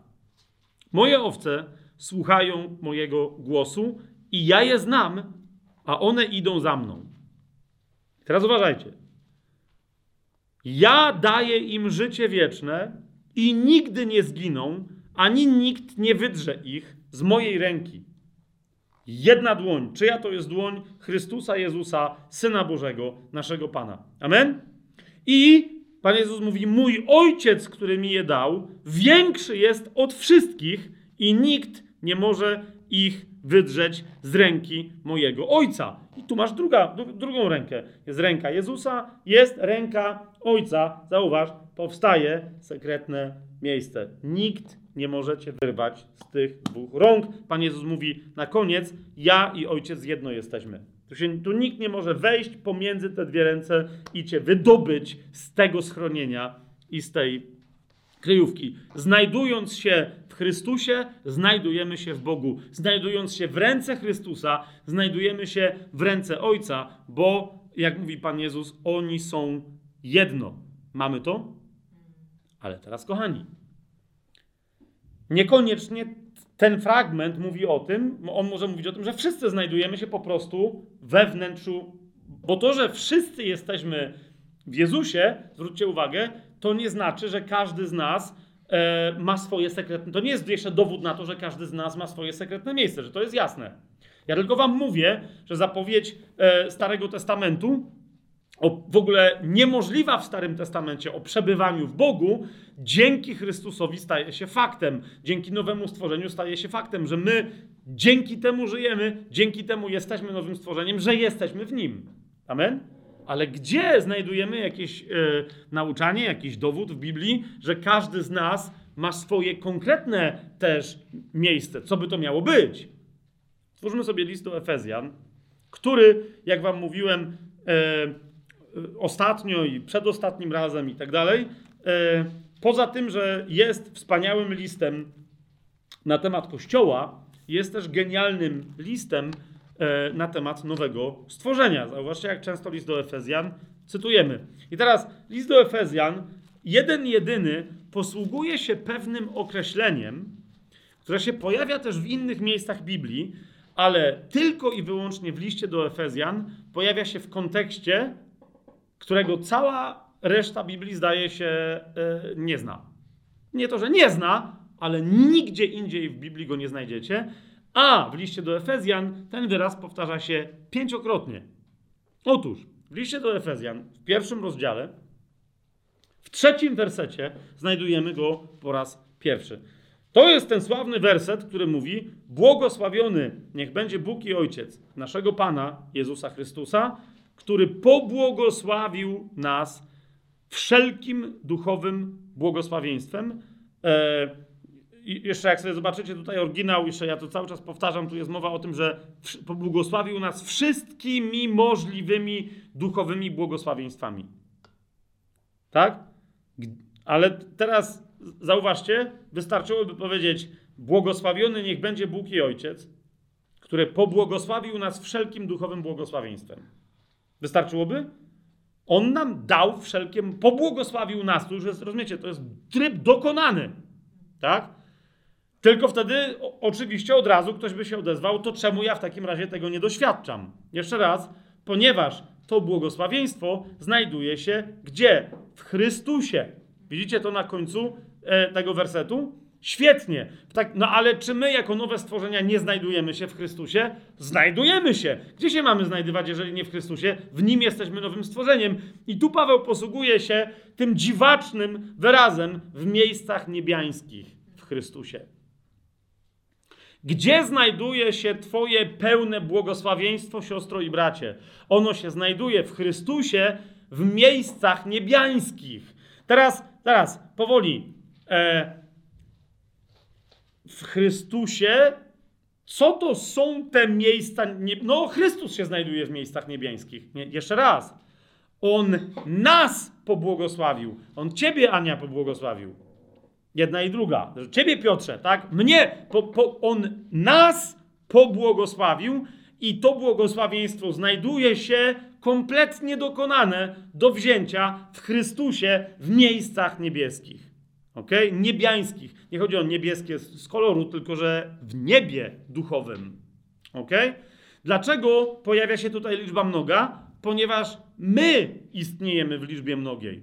Okay? Teza moja jest taka, że tu jest mowa dokładnie, rozumiesz, o Twoim i o moim, tym sekretnym miejscu, w którym kiedy się znajdziesz, możesz wreszcie czerpać. To jest nie tylko, rozumiesz, Twoja kryjówka, Twoje schronienie, ale to jest miejsce, do którego dostarczane jest błogosławieństwo. Teraz ty w duchu już tam się znajdujesz, dzięki temu żyjesz. Pytanie tylko brzmi, gdzie się znajduje Twoja dusza, Twoje ciało, Twoje serce, Twój umysł, gdzie się znajduje. Bo jeżeli nie tam, to duch może tam być i duch pozostaje bezradny, bo ciało, rozumiesz, plącze się kompletnie w oddali na manowcach, na antypodach e, e, tej pełni błogosławieństwa. Czy to jest, e, to jest jasne? Zwróćcie uwagę, Pierwsza informacja, jaką znajdujemy w liście do Efezjan, to jest, że On nas pobłogosławił, a więc, że udzielił nam wszelkiego możliwego. Jeszcze raz sprawdźcie sobie dokładnie, co tu po grecku jest napisane. Nie będziemy teraz tego, może jeszcze e, w przyszłym tygodniu czy za dwa tygodnie, to jeszcze e, się tu wgryziemy, tak? Ale pobłogosławił nas wszelkim możliwym, e, o jakim tylko możemy pomyśleć, że byłoby nam potrzebne, błogosławieństwem w owych niebiańskich miejscach w Chrystusie. Co to są za niebiańskie miejsca? Widzisz, one są kompletnie wszystkie, że się tak wyrażę, okupowane przez samego Chrystusa. Otóż, kiedy ojciec go wskrzesił, zobaczcie 19 i 20 werset, mowa tam jest o przemożnej wielkości jego mocy wobec nas, którą on e, e, okazał najpierw w Chrystusie, kiedy go wskrzesił z martwych i posadził po swojej prawicy w miejscach niebiańskich. Widzicie to? Gdzie są te wszystkie miejsca? One są w Chrystusie. One są w Chrystusie. Ok? Po prawicy Ojca. Tam go Chrystus w tych miejscach posadził. On jest w nich, a one są w nim. Teraz my, według mnie, on obejmuje je wszystkie, ale y, wszystkie one są pojedynczo przeznaczone dla każdej, dla każdego z nas. A, y, pojedynczo. Tak? Nie, nie zgubiliście się? Jeszcze? Trzeci, y, trzeci moment. To jest y, list do Efezjan, trzeci y, rozdział. Zauważcie, y, od momentu, kiedy pierwsze osoby zaczęły być zbawiane, usprawiedliwiane, rodziły się na nowo, a więc zaczęły się odnajdywać w owych miejscach niebiańskich, powstał Kościół. Zgadza się? Dwie, trzy osoby, pięć, dziesięć nowonarodzone osoby. To jest Kościół. Tak? Teraz zauważcie, ten Kościół z punktu widzenia istot duchowych jest widziany gdzie? Na ziemi? Aniołowie pomagają nam, tym tu funkcjonującym na ziemi, ale kompletnie Kościół jest widzialny dla nich tylko i wyłącznie w niebie, dokładnie w tych miejscach niebiańskich przez nas zajmowanych w Chrystusie. Spójrzcie, e, jest mowa o, o, e, o wspólnocie, która jest tajemnicą, czyli o Kościele. To jest trzeci rozdział listu do Efezjan, dziewiąty i dziesiąty werset. E, jest mowa o tajemnicy ukrytej od wieków w Bogu, który wszystko stworzył przez Jezusa Chrystusa. Patrzcie, dziesiąty werset. Aby teraz wieloraka mądrość Boga poprzez Kościół stała się jawna dla zwierzchności i dla władz. Gdzie? Na ziemi? Nie, w miejscach niebiańskich. Tam, gdzie zasiadł Chrystus, tam, gdzie my mamy pełnię swoich błogosławieństw. Kolejny raz, kiedy się E, pojawia e, ten fragment, to, to sformułowanie, to jest, e, gdy mówi Paweł w liście do Efezjan o walce duchowej, to jest ten piąty moment, to jest szósty rozdział listu do Efezjan, w dwunastym wersecie Mówi, nie toczymy bowiem walki przeciwko krwi i ciału, ale przeciwko zwierzchnościom, przeciwko władzom, przeciwko rządcom ciemności tego świata, przeciwko duchowemu złu. I tu mamy zazwyczaj to tłumaczenie na wyżynach niebieskich. Myślę, że znacznie lepiej dla klarowności należałoby przetłumaczyć ten fragment, że e, toczymy, nie toczymy walki przeciwko krwi i ciału, ale przeciwko tym wszystkim pierwiastkom duchowym zła z wyżyn niebieskich. Ponieważ to jest nasze miejsce, w którym my się znajdujemy na wyżynach niebieskich, i my z tego miejsca toczymy walkę, a nie, że te wszystkie rzeczywistości znajdują się w tych miejscach.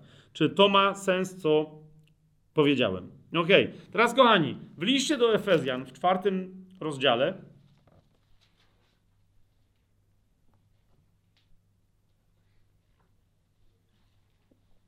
Paweł, bo zaraz jeszcze odniosę się do nauczania samego Pana Jezusa, ale mówi o jednej bardzo istotnej rzeczy. Mianowicie, kiedy Paweł naucza o tym, że jesteśmy duchową budowlą, kiedy Paweł naucza o tym, że jesteśmy ciałem Chrystusa i tak dalej, i tak dalej, zauważcie, mówi o tym i my się z tym zgadzamy, że będąc członkami Chrystusa, my mamy swoje miejsce. Byłoby dziwaczną rzeczą powiedzieć, że tak nie jest mamy swoje miejsce w ciele Chrystusa. Nie? Jakie jest Twoje miejsce w ciele Chrystusa? Niektórzy tego nawet nie wiedzą. Dlaczego? Ponieważ nie wiedzą, jak wygląda i gdzie jest ich miejsce w Chrystusie.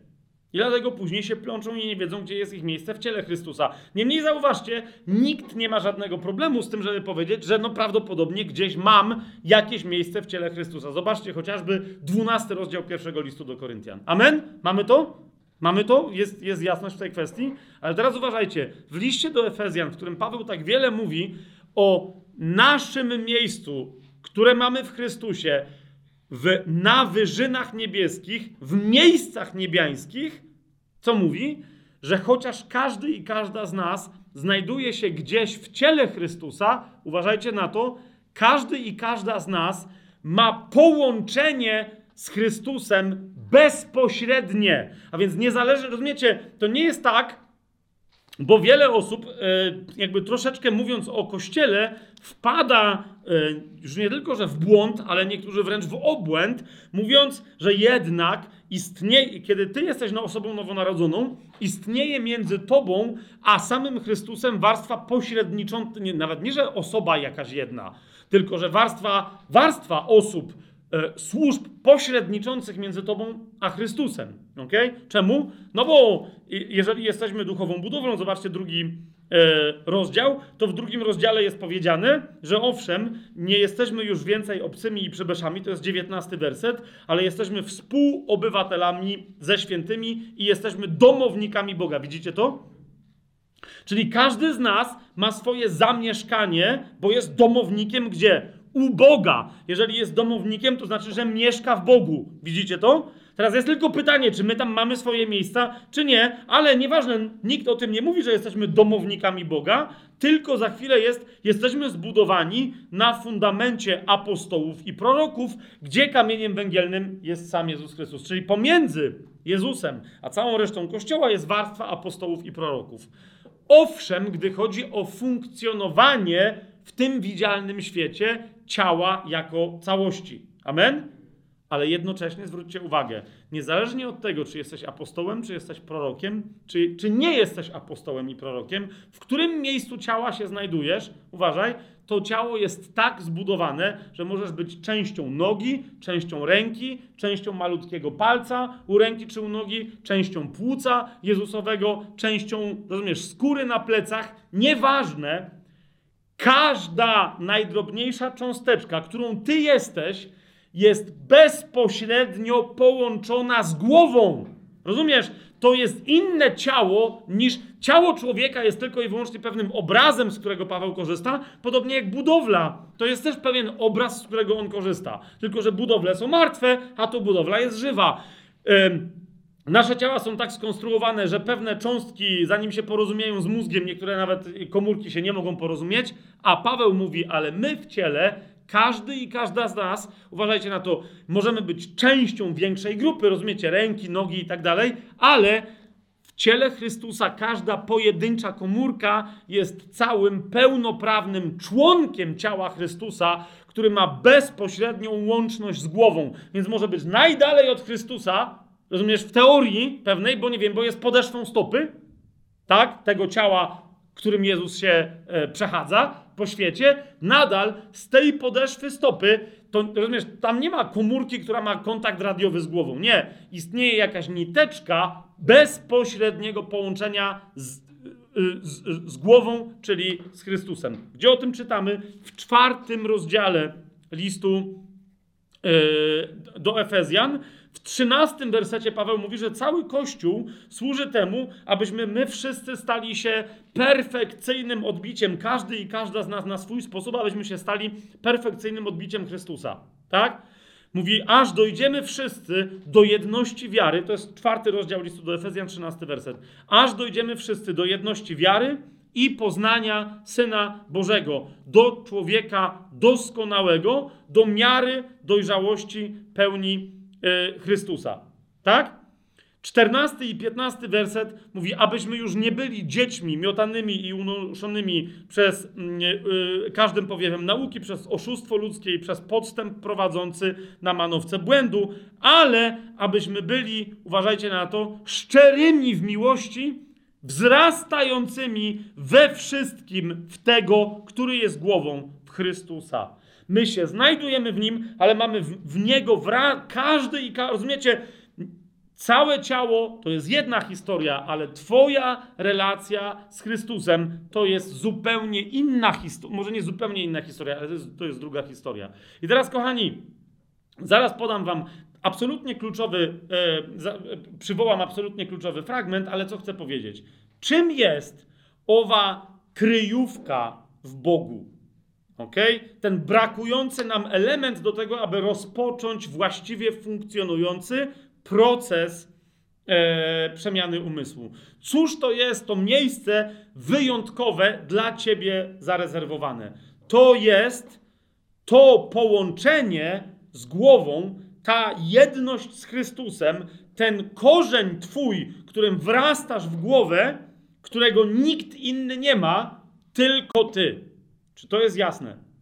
O tym jest dokładnie tutaj mowa. E, każdy z nas ma wrastać, wkorzeniać się, w, wielu miejscach Biblia o tym mówi, w Chrystusa i to miejsce połączenia, jedności, w ramach której On jest w Tobie, a Ty w Nim, ono jest owym sekretnym miejscem, które masz odkryć. I Pan Jezus powiedział, że dopóki tego nie odkryjemy, i zaraz Wam to pokażę czarno na białym, ok? On powiedział, dopóki tego nie odkryjesz, nie możesz przynieść w swoim życiu owoców. A więc rozumiesz, nie tylko, że jesteś bezradna i jesteś bezradny w obliczu choroby, w obliczu e, e, przeszkód życiowych, wyzwań, e, e nieszczęść wszelkie, wszelkiego rodzaju, które na ciebie spadają, ale jesteś bezradna, jesteś bezradny w jakimkolwiek przynoszeniu owocu Chrystusowi, Bogu. Otóż Pan Jezus mówi o tym, o, dokładnie o tym zjawisku, E, w 15, już bez, bez żadnych moich dodatkowych komentarzy, w 15 rozdziale Ewangelii Jana. Już wiecie o, o, co chodzi, ale teraz zobaczcie, jak w zupełnie nowy sposób zabrzmi nam ten tekst. To jest 15 rozdział Ewangelii Jana. Od pierwszego wersetu czytam. Pan Jezus mówi: Ja jestem prawdziwą winoroślą lub też krzewem winnym. Kim ja jestem? Ja jestem całym krzewem. A mój ojciec jest winogrodnikiem, tym, który mnie uprawia. Tak? No bo on, ten, który o, o, jest winogrodnikiem, zajmuje się krzewem winnym. Tak? A ja jestem krzewem winnym, mówi Jezus. Każdą latorośl, która we mnie nie wydaje owocu, podnosi, a każdą, która wydaje owoc, oczyszcza, aby wydawała owoc obfitszy każdą latorośl, która gdzie we mnie owoc wydaje, albo we mnie go nie wydaje. Czy to jest jasne? Ja jestem krzewem. teraz zauważ, ty masz konkretne. Rozumiesz, nie może być tak, że wszystkie latorośle wyrastają z jednego miejsca. Dokładnie dlatego Pan Jezus do tego obrazu się odwołuje. Ponieważ jak widzieliście kiedykolwiek krzew winny, on, on jest rozległy, rozciąga się i ma różne miejsca, z których wyrastają e, kiście winogron. Amen? Więc e, Pan Jezus mówi, każdą latorośl, która we mnie nie wydaje owocu, on podnosi, bo tu nie ma słowa odcina, nie będziemy teraz tego rozważać, każdą, która wydaje owoc, oczyszcza, ale ona musi być we mnie. Wy już jesteście czyści z powodu słowa, które do was mówiłem. Spójrzcie na to, Pan Jezus mówi, trwajcie we mnie, a ja w was. Jak latorośl nie może wydawać owocu sama z siebie, jeżeli nie będzie trwała w winorośli, tak i wy, jeśli nie będziecie trwać we mnie. Zwróć uwagę, potrzebujesz znaleźć to i dokładnie Twoje miejsce połączenia. Miejsce, rozumiesz? Ty masz konkretne miejsce w duchu na wyżynach niebieskich w Chrystusie, które potrzebujesz poznać. Jak Jezus mówi, trwaj we mnie, to od tego się zaczyna. Kapujesz? Nie od uprawiania jakichś, e, jakichś religijnych, rozumiesz, jakiegoś posłuszeństwa, które. Nie, to jest konkretnie to w którym miejscu e, e, ty łączysz się w duchu z Chrystusem. Jak to miejsce wygląda? Rozumiesz? Jako kto on się tam tobie objawia i jako kogo ciebie widzi. Jak latorośl nie może wydawać owocu sama z siebie, jeżeli nie będzie trwała w winorośli, tak i wy, jeśli nie będziecie trwać we mnie. Ja jestem winoroślą, a wy jesteście latoroślami. Każdy z was ma inne miejsce, tak jak latorośle w krzewie winnym, w którym się we mnie znajduje. Tu Jezus o tym mówi bardzo wyraźnie. Kto trwa we mnie, a ja w nim. Zwróćcie uwagę, kto trwa we mnie, ten tylko może trwać we mnie, w którym ja trwam. To jest jasna sprawa. My, jako nowe stworzenie, w liście do Galacjan przeczytaliśmy, że jesteśmy jedno w Chrystusie Jezusie. Przypomnijcie to sobie jeszcze raz. List do Galacjan, trzeci rozdział, 28 werset, tak? My Yy, yy, wszyscy bowiem jedno jesteście w Chrystusie Jezusie. Wszyscy jesteśmy zanurzeni w Nim. Amen? Ale z drugiej strony zauważcie, kiedy Paweł pisze do Kolosan, to mówiąc o tym samym fakcie, popatrzcie, tu jest cały tak, e, list do Galacjan, trzeci rozdział, nie ma Żyda, ani Greka, nie ma niewolnika, ani wolnego, widzicie to? I on na co zwraca uwagę Galacjanom? Wy jesteście jedno w Chrystusie. Przez poddawanie się prawu Galacjanie zaczęli próbować wychodzić z Chrystusa na zewnątrz. Natomiast kiedy pisze do Kolosan, których sytuacja jest inna, zauważcie, w liście do Kolosan w trzecim rozdziale Paweł pisze w jedenastym wersecie, nie ma Greka, ani Żyda, obrzezanego, ani nieobrzezanego, cudzoziemca, ani scyty, niewolnika, ani wolnego. I pokazuje inny aspekt tego samego e, zjawiska nowego stworzenia. Mianowicie mówi, ale wszystkim i we wszystkich jest Chrystus. Do Galacjan Paweł pisze, nowe stworzenie polega na tym, że my wszyscy jesteśmy w Chrystusie. Do Kolosan nowe stworzenie polega na tym, że we wszystkich nowonarodzonych, wewnątrz nich znajduje się Chrystus. Jasne? Więc Jezus mówi: Miejcie to i trwajcie w tym. Wróćmy do Ewangelii Jana, 15 e, rozdział, 5 werset i dalej. Ja jestem winoroślą, a wy jesteście latoroślami. Kto trwa we mnie, a ja w nim, ten dopiero wydaje obfity owoc, bo beze mnie nic nie możecie zrobić. Dalej, siódmy werset. Jeżeli będziecie trwać we mnie, i moje słowa będą trwać w was, proście o cokolwiek chcecie, a to się wam spełni. W tym też będzie uwielbiony mój ojciec, że wydacie obfity owoc i będziecie moimi uczniami. Zauważ, Jezus mówi, kiedy wiesz, znasz mnie, poznajdujesz się we mnie, nie ma takiej modlitwy, która by nie była wysłuchana. Pro, zwróćcie uwagę, proście o cokolwiek wtedy chcecie. Tylko widzisz, ty wtedy, to nie jest tak, że co tam ci się zachce, tylko to, czego ty chcesz, jest tym, czego on chce, ponieważ znajdujesz się w samym centrum jego woli. W swoim miejscu w Chrystusie. Czy mamy jasność w, w tej kwestii?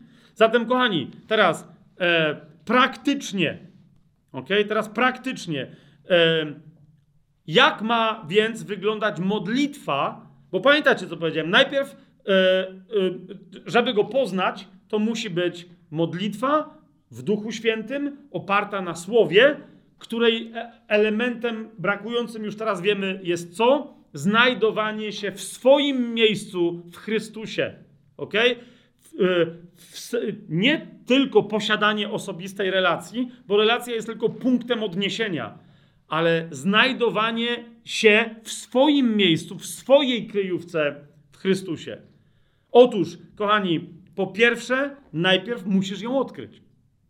Tak? I teraz, jeżeli byście mieli wątpliwość, czy gdzieś o tym Biblia mówi, w wielu miejscach, chociażby tutaj, ale na przykład Paweł no, do rzeczonych Kolosan pisze w następujący sposób. Teraz cztery punkty znowu wam podam, e, e, jak taka modlitwa, która łączy te cztery elementy, powinna wyglądać. Ale najpierw list do Kolosan sobie otwórzmy. Zobaczcie. Bo dopiero jak sobie to wyjaśniliśmy, że każdy z nas ma e, swoje, że tak powiem, miejsce wrastania w głowę, czyli w Chrystusa. To on się znajduje na wyżynach niebieskich i to, to miejsce, w którym ja jestem połączony z nim bezpośrednio, to jest moja kryjówka. Czy to jest, y, ja to wyjaśniłem, czy nie, bo ja e, chciałbym, żeby to było jak naj... To jest tak proste, a jednocześnie ze względu na religię bywa dla niektórych tak niezrozumiałe, że dlatego się muszę upewniać, czy my się tutaj chociaż rozumiemy? Otóż spójrzcie, kochani, jak teraz wam będzie brzmieć następujący fragment. To jest list do Kolosan, trzeci rozdział. Do ludzi nowonarodzonych, co mówi Paweł?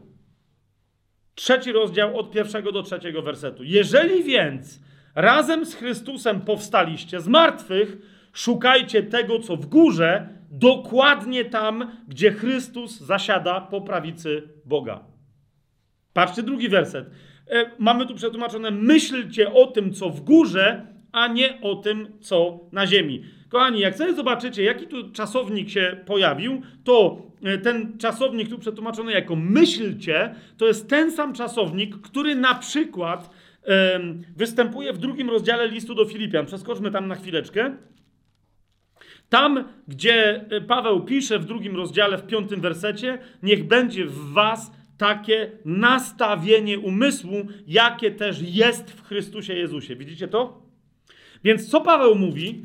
Żebyście zaczęli wreszcie żyć, przynosząc owoc, radując się wszystkim tym, co wam gwarantuje ukończone dzieło krzyża, nie, on tu nie mówi myślcie o tym, co w górze, ale tu, dos- ja bym przetłumaczył ten fragment, niech wasz umysł będzie wreszcie w górze, na wysokości. Gdzie?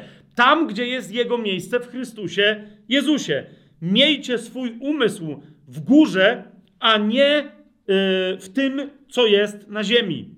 ok? Niech on Y, się tam znajdzie, a więc potrzebne jest Twoje zaangażowanie mentalne, zwróć uwagę, przeniesienie nie tylko się, bo Ty w duchu tam jesteś. Chodzi o to, żeby zacząć myśli swoje tam przenosić. Y, jesteście razem ze mną? Trzeci werset podkreśla to, mówi: Umarliście bowiem i wasze życie, zwróćcie uwagę na to, jest ukryte z Chrystusem w Bogu. Widzicie to?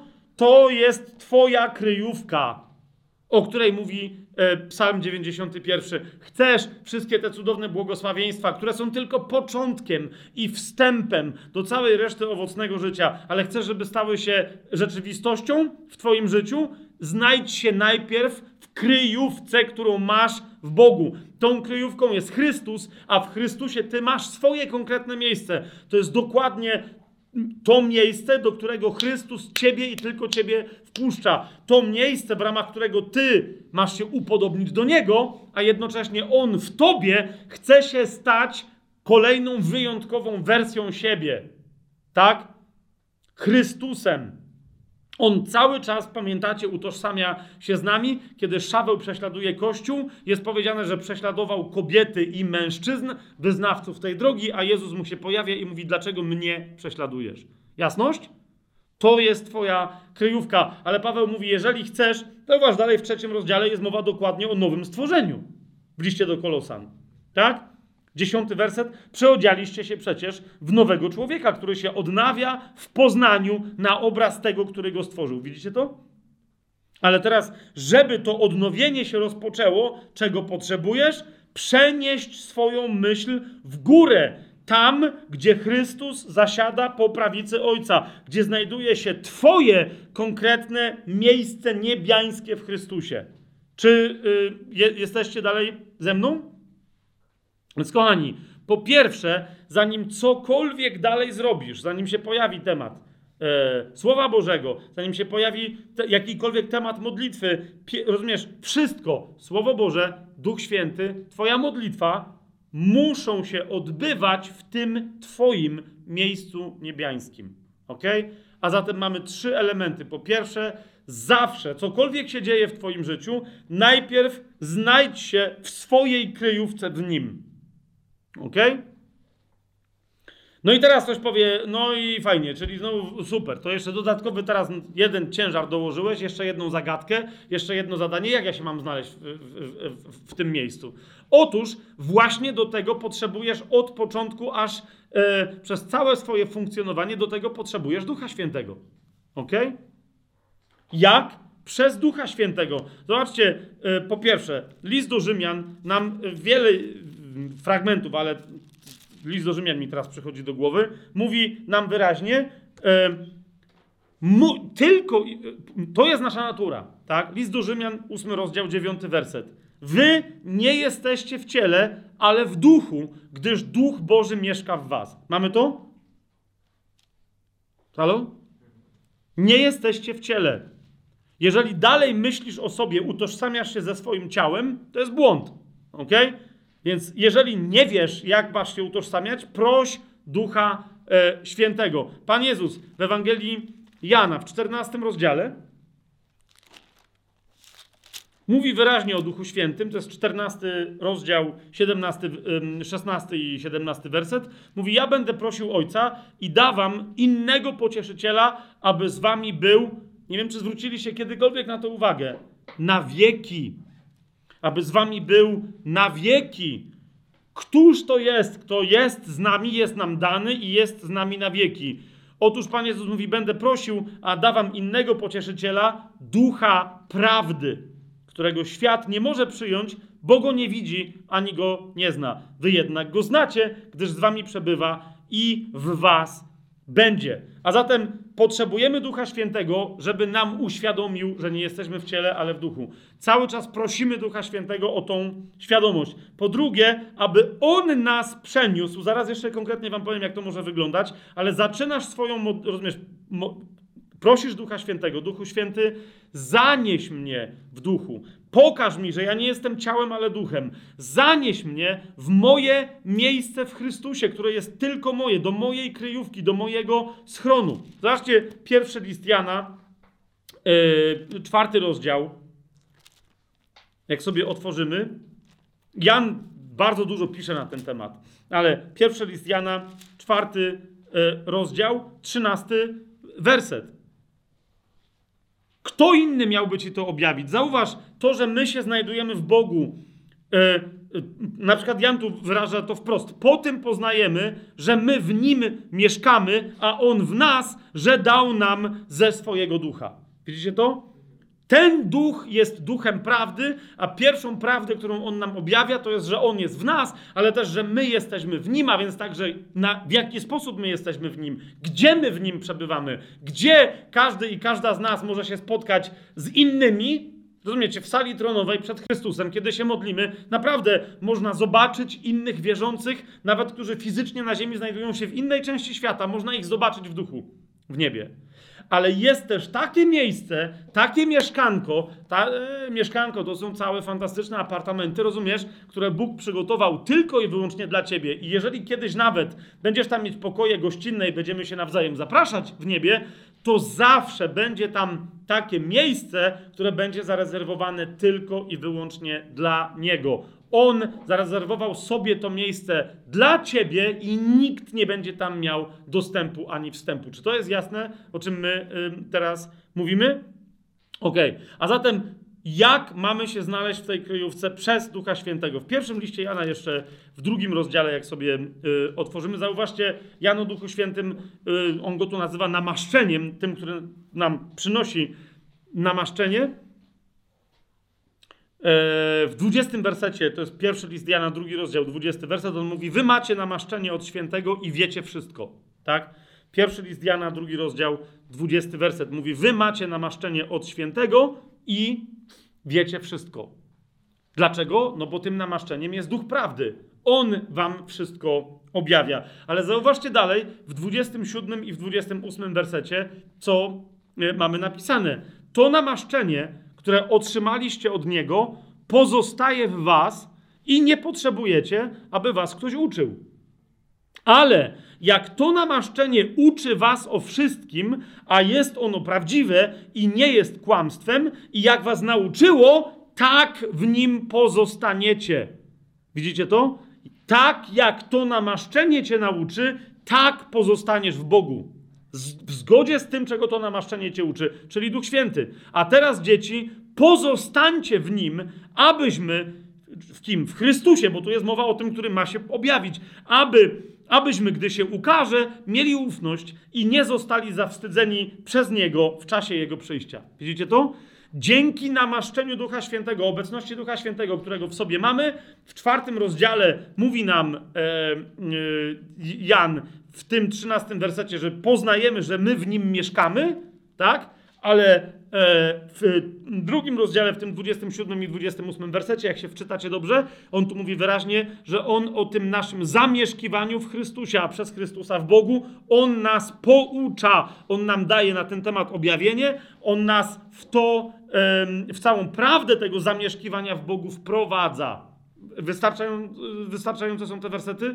Więc kochani, praktyka, żeby cokolwiek, rozumiesz, zadziałało w Twoim życiu, pamiętaj, nigdy nie módl się, musisz zacząć od modlitwy. To jest pierwsze. Poznawanie Chrystusa, cały proces przemiany umysłu zaczynasz od modlitwy. Ale niech Twoja modlitwa nie wygląda inaczej, jak tylko najpierw wejdź w duchu, w swoje miejsce w Chrystusie na wyżynach niebieskich. Nie módl się nigdy tutaj na ziemi. Przestań. Tomek, słyszysz mnie? Teraz, jeżeli nie wiesz, jak. Tomek, ty mi prawdę napisałeś w tym SMS-ie. To nikt nie wie. Nikt nie wie, jak się wpatrywać. Nikt nie wie z wyjątkiem Ducha Świętego. Ale skoro ty go masz i ja go mam, ty go masz, Piotrze, ty go masz, Ania. A nie nawet bo, bo, bo nie jest jedna, to mając go, on cię nauczy. Rozumiesz? Co, więcej nawet, on cię tam zaniesie. I teraz, jak mnie zapytacie, jak, co ja mam robić, jeszcze raz, zaufaj że wreszcie Duchowi Świętemu, rozumiesz? Wyłącz telewizję, wyłącz radio, wyłącz komórkę przede wszystkim, tam telewizję, nie?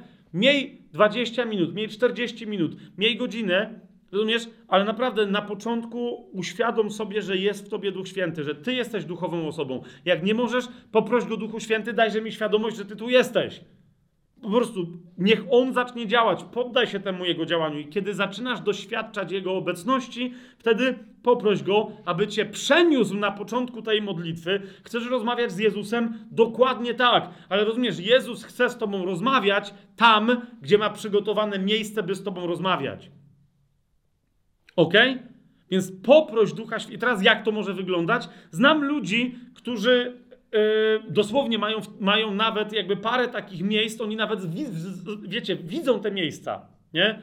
Yy, znałem Kiedyś pamiętam, jak to tłumaczyłem lata, lata temu, jak jeszcze księdzem byłem, i jedna siostra zakonna, e, dokładnie, która jakby, wiecie, miała problemy tam z, jakim, z jakąś tam modlitwą, mówi, że czasem jak ona się sama jakby chce spotkać z Jezusem i nie wiem, brewiarz, te wszystkie modlitwy, ona nie wie, co ma robić, i mówi, że kiedyś zapytała Ducha Świętego, e, zresztą była nowonarodzoną osobą, myślę, że już nie jest dawno zakonnicą, mniejsza o to, ale mówi, że nag, po prostu ona nagle miała, mówi, Duchu Święty, gdzie, ja nie wiem, jak ja mam, gdzie Jezus na mnie czeka, bo ona miała takie przekonanie, że Jezus na nią czeka, nie?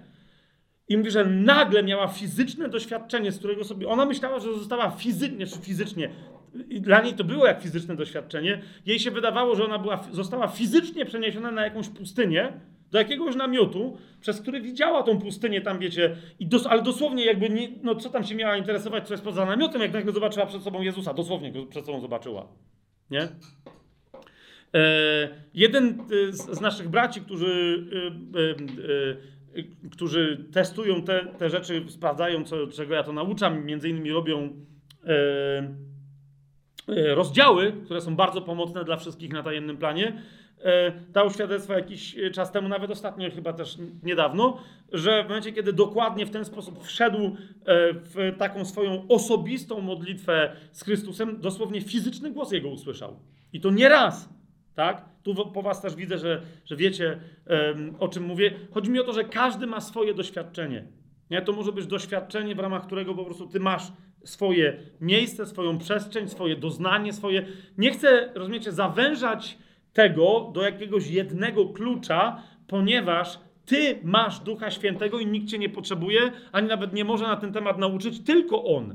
Tak? Ale jeszcze raz, podziękuj mu za to, że jak genialnym jest Twoim pocieszycielem, przyjacielem, nauczycielem także. Podziękuj mu i poddaj się jego prowadzeniu. Powiedz mu, Duchu Święty, Przenieś mnie w moje miejsce, gdzie Chrystus na mnie czeka, tam, gdzie jest ono tylko dla mnie zarezerwowane, w moje miejsce na wyżynach niebieskich w Chrystusie. Tam, gdzie ja, jako latorośl, łączę się z Nim jako z krzewem e, winnym. Przenieś mnie tam, gdzie jest nasze połączenie, tam, gdzie ja wrastam w Niego w głowę, w duchu. Przenieś mnie tam, proszę Cię, i daj mnie moje osobiste doświadczenie bycia w tym miejscu, w duchu. A więc prosisz Ducha Świętego, aby cię tam przeniósł. Tak? Wówczas pamiętaj, wtedy, bo Duch Święty zawsze to robi po co? Aby cię, e, aby, aby umożliwić ci spotkanie z Chrystusem. Pamiętaj, że zawsze ta modlitwa tego rodzaju ma na celu co? Spotkanie z Chrystusem. I wtedy, do, rozumiesz, e, bo ty go prosisz po to przeniesienie, o to przeniesienie po co? Aby doświadczyć tego, o czym Paweł pisze w drugim liście do Koryntian w trzecim rozdziale. Spójrz. E, w trzecim rozdziale, w siedemnastym i osiemnastym wersecie mamy napisane: Pan zaś jest owym duchem. A gdzie jest duch Pana, tam i wolność. Rozumiesz, jest to po co nam powiedziane? Po, otóż ten duch zdejmuje zasłonę z serca. My zaczynamy dzięki niemu, tylko i wyłącznie dzięki niemu widzieć. Spójrz, umysły są zaślepione, dopóki zostają pod Starym Przymierzem. Trzeci rozdział, czternasty werset. Ich umysły zostały zaślepione, aż do dziś bowiem przy czytaniu Starego Testamentu ta sama zasłona pozostaje nieodsłonięta, gdyż jest ona usuwana w Chrystusie i dodałbym tylko w Chrystusie. Amen? Więc dalej, jak ona jest odsłaniana? Za sprawą Ducha Świętego, bo to On przynosi wolność. A więc zauważ, zanim czytamy 18 werset, 17 mówi, że to Duch Pana prowadzi do, do tej wolności i w duchu, 18 werset, my wszyscy z odsłoniętą twarzą patrzymy na chwałę Pana, jakby w zwierciadle, i zostajemy przemieniani w ten sam obraz z chwały w chwałę, jeszcze raz, za sprawą ducha Pana. Rozumiesz, ta, to wydarzenie, ok, że my stajemy naprzeciwko Chrystusa w tym tajemnym, sekretnym miejscu, które tylko On zna, tylko Bóg wie, gdzie ma dla nas zarezerwowane i do którego mamy tylko my prawo wstępu. Tam tylko Duch Święty może nas zaprowadzić. Tylko On może nam objawić oblicze Chrystusa tak, jak chce, abyśmy je zobaczyli, i tylko On może sprawić, by to widzenie przemieniło nas w podobieństwo, na podobieństwo tego, którego, e, tego, którego widzimy. Czy to jest jasne? A zatem każda nasza modlitwa, czy okej, okay, zanim pójdę dalej, to w jakich okolicznościach to mniejsza o to. E, potrzebujemy w niej poprosić Ducha Świętego, ale pamiętaj, zanim o cokolwiek innego, poproś go o przeniesienie na spotkanie z Chrystusem do swojego miejsca, do swojej kryjówki, jaką masz w Chrystusie. Amen? Bardzo osobiście. I teraz, kiedy się widzisz tam e, twarzą w twarz z Chrystusem, pamiętaj, On, jeden, jedyny, e, będzie cię uczyć e, swojego. On jest słowem wcielonym i On cię uczy słowa. Zauważ, masz modlitwę? Masz. Modlitwa jest spotkaniem z Panem. Masz Ducha Świętego? Masz. Ok? Duch Święty pozwala ci słyszeć Jezusa, który naucza cię czego? Po trzecie, słowa. Ale zauważ, to wszystko, twoja, to wszystko, twoja modlitwa, czyli spotkanie z Panem, odbywające się w Duchu Świętym, na którym uczysz się Słowa Bożego i uczysz się poprzez Słowo Boże, odbywa się gdzie? W twoim sekretnym miejscu na wyżynach niebieskich w Chrystusie. Amen? Amen? I teraz patrz, Ewangelia Jana, dziesiąty rozdział. Wtedy, bo niektórzy mówią, jak to? Tam zaczynasz się uczyć, y, jakim głosem do ciebie mówi Jezus. Rozumiesz? Jak się tam nauczysz, to wtedy ten głos rozpoznasz wszędzie, nawet jak aktualnie nie będziesz mieć świadomości, bo będzie zamęt dookoła ciebie, będą kule świszczeć, rozumiesz, pożary będą wybuchać, będą ludzie padać w wyniku gwałtownej zarazy. I wtedy ty nie będziesz e, nagle, rozumiesz, kontemplować e, w takich okolicznościach, ale kiedy Pan wtedy się odezwie swoim głosem, to rozpoznasz ten głos. Potrzebujesz tam chodzić, żeby go nauczyć się go słuchać. Dziesiąty rozdział Ewangelii Jana, wersety od drugiego do piątego. Ten, kto wchodzi drzwiami, jest pasterzem owiec. Temu odźwierny otwiera i owce słuchają jego głosu, a on woła swoje własne owce po imieniu i wyprowadza je. A gdy wypuści swoje owce, idzie przed nimi, a owce idą za nim, bo znają jego głos. Za obcym nie idą, lecz uciekają od niego, bo nie znają głosu obcych. Widzicie to? A więc widzisz, Pan Jezus daje ci poznać swój głos. 10 rozdział, 27 werset. Moje owce słuchają mojego głosu i ja je znam, a one idą za mną. Dlaczego? Bo ja do nich mówię. Kiedy Jezus mówi do swoich owiec, to wtedy dosłownie samo Słowo Boże mówi do swoich owiec, bo Jezus jest wcielonym Słowem Bożym. Amen? Patrzcie teraz dalej, Ewangelia Jana 15 rozdział. Okay? Tam, gdzie już byliśmy. Mówiliśmy o, o tej latorośli. Spójrzcie, o czym mówi Jezus, tak? 15 rozdział, 7 werset. Jeżeli będziecie trwać we mnie, i patrz dalej. Dlatego to nie może być tylko, bo niektórzy z tego zaczynają robić uduchowione, przeduchowione, pseudospirytualne doświadczenia. Zaczynają szukać, wiecie, jakichś miejsc, e, przenosić się gdzieś w duchu i tak dalej. Potrzebujesz zawsze z takiego spotkania z Chrystusem w swoim tym tajemnym, sekretnym miejscu i schronie, zawsze potrzebujesz wrócić z doświadczeniem miłości, z objawieniem duchowym, ale które ma umocowanie, potwierdzenie w czym? W Słowie Bożym. Ok? Popatrz, Pan Jezus mówi y, od 7 do 10 wersetu: Jeżeli będziecie trwać we mnie, uwaga, i moje słowa będą trwać w Was. Widzicie to? On zawsze, kiedy mówi, mówi Słowem Bożym, bo On jest Słowem Bożym, nie może niczego innego mówić. I wtedy proście o cokolwiek chcecie, a spełni się Wam. Zresztą w tym będzie uwielbiony mój Ojciec, że wydacie obfity owoc i będziecie moimi uczniami. Dziewiąty werset, spójrzcie. Trwanie w Jego Słowie jest trwanie w tym, co wyraża Jego miłość. Posłuszeństwie o Jego słowu jest trwaniem w Jego miłości. Trwajcie w mojej miłości, dziewiąty werset. Dziesiąty, jeżeli zachowacie moje przykazania, będziecie trwać w mojej miłości. To znaczy trwajcie w mojej miłości. Zachowajcie moje przykazania. A jakie są Jego przykazania? Wierzcie we mnie i miłujcie siebie nawzajem. Nie ma żadnego innego. Okej? Okay? Jeżeli zachowacie moje przykazania, będziecie trwać w mojej miłości, jak i ja zachowałem przykazania mojego Ojca i trwam w Jego miłości. Skąd my wiemy, że to są Jego przykazania? No znów pierwszy list Jana, który stanowi genialne podsumowanie tego, jak być praktycznie nowym stworzeniem i przemieniać się w swoim yy, myśleniu. Trzeci rozdział, pierwszy list Jana, trzeci rozdział, 23 werset, a to jest Jego przykazanie. Zresztą on tam powiedział: Trwajcie w mojej miłości, trwajcie w moim słowie, bądźcie mu posłuszni, e, czyli e, bądźcie wierni moim przekazaniom, a wtedy proście o cokolwiek chcecie, a się wam stanie. Tak? Zauważcie, do tego samego tutaj się Jan odnosi. To jest pierwszy list Jana, trzeci rozdział, 22 i 23 werset i mówi: O cokolwiek prosimy, otrzymujemy od niego bo zachowujemy Jego przykazania i robimy to, co jest miłe w Jego oczach. Czyli co? Jakie przekazania? A to jest Jego przekazanie, abyśmy wierzyli w imię Jego Syna, Jezusa Chrystusa i miłowali się wzajemnie, jak nam przykazał. Amen? Amen? Ewangelia Jana, wróćmy tam. E, Ewangelia Jana, 14 rozdział. Znowu do tego wszystkiego potrzebujemy Ducha Świętego, gdyż to On Ewangelia Jana 14, rozdział 26, werset.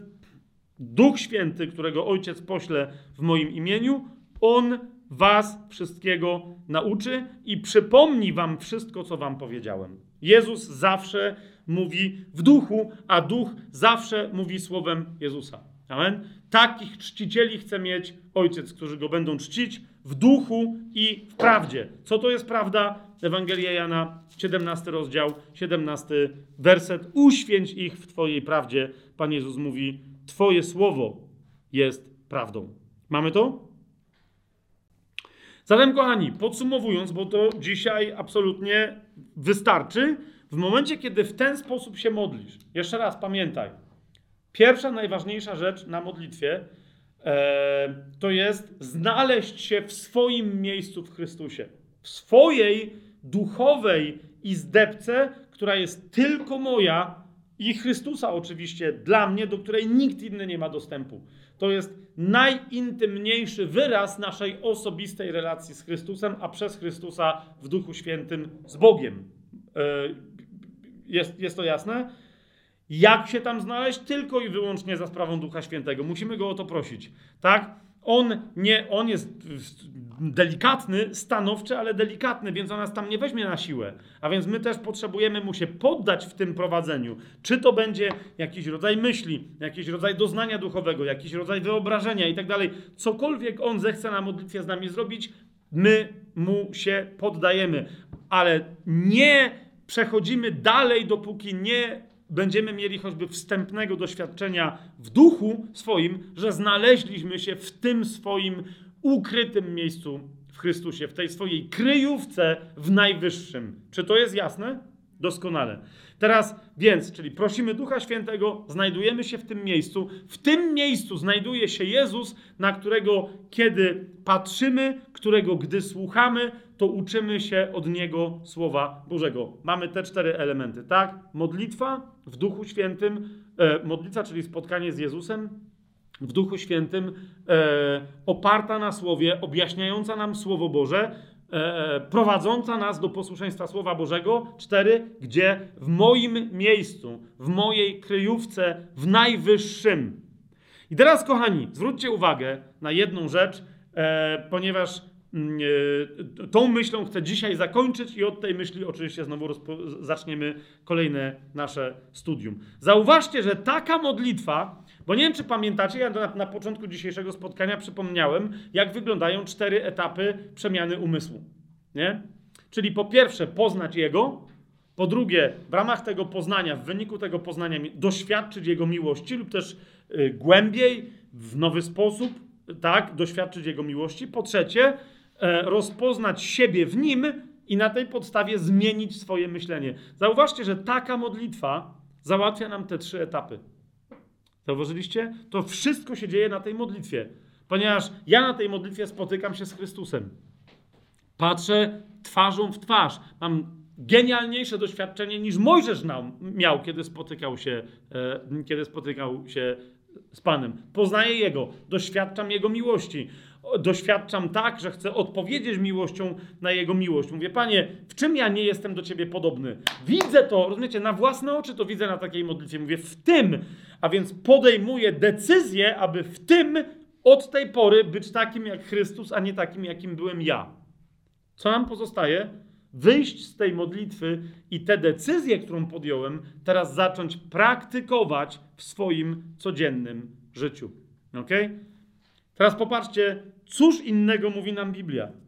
O, o, o tym, że w wyniku tego naszego zamieszkiwania w Chrystusie ma się pojawić taka postawa. Teraz widzisz, w momencie, kiedy ja wyjdę do świata, bo o to mi chodzi, do braci, do sióstr, do jakichś tam wydarzeń i dokładnie, bo Pan, jak, jeżeli Pan da ci poznać siebie pod jakimś względem, rozumiesz, da, da, da ci spojrzeć na siebie pod jakimś kątem, to On zaraz da ci okazję, bo ty powiesz, Panie, chcę być okej, okay, tego nie wiedziałem, teraz chcę być taki jak ty. To zaraz wyjdziesz z tej modlitwy, mówię ci, tego samego dnia, tego samego tygodnia będziesz mieć mnóstwo okazji, żeby przepraktykować tą decyzję, chcę być taki jak ty.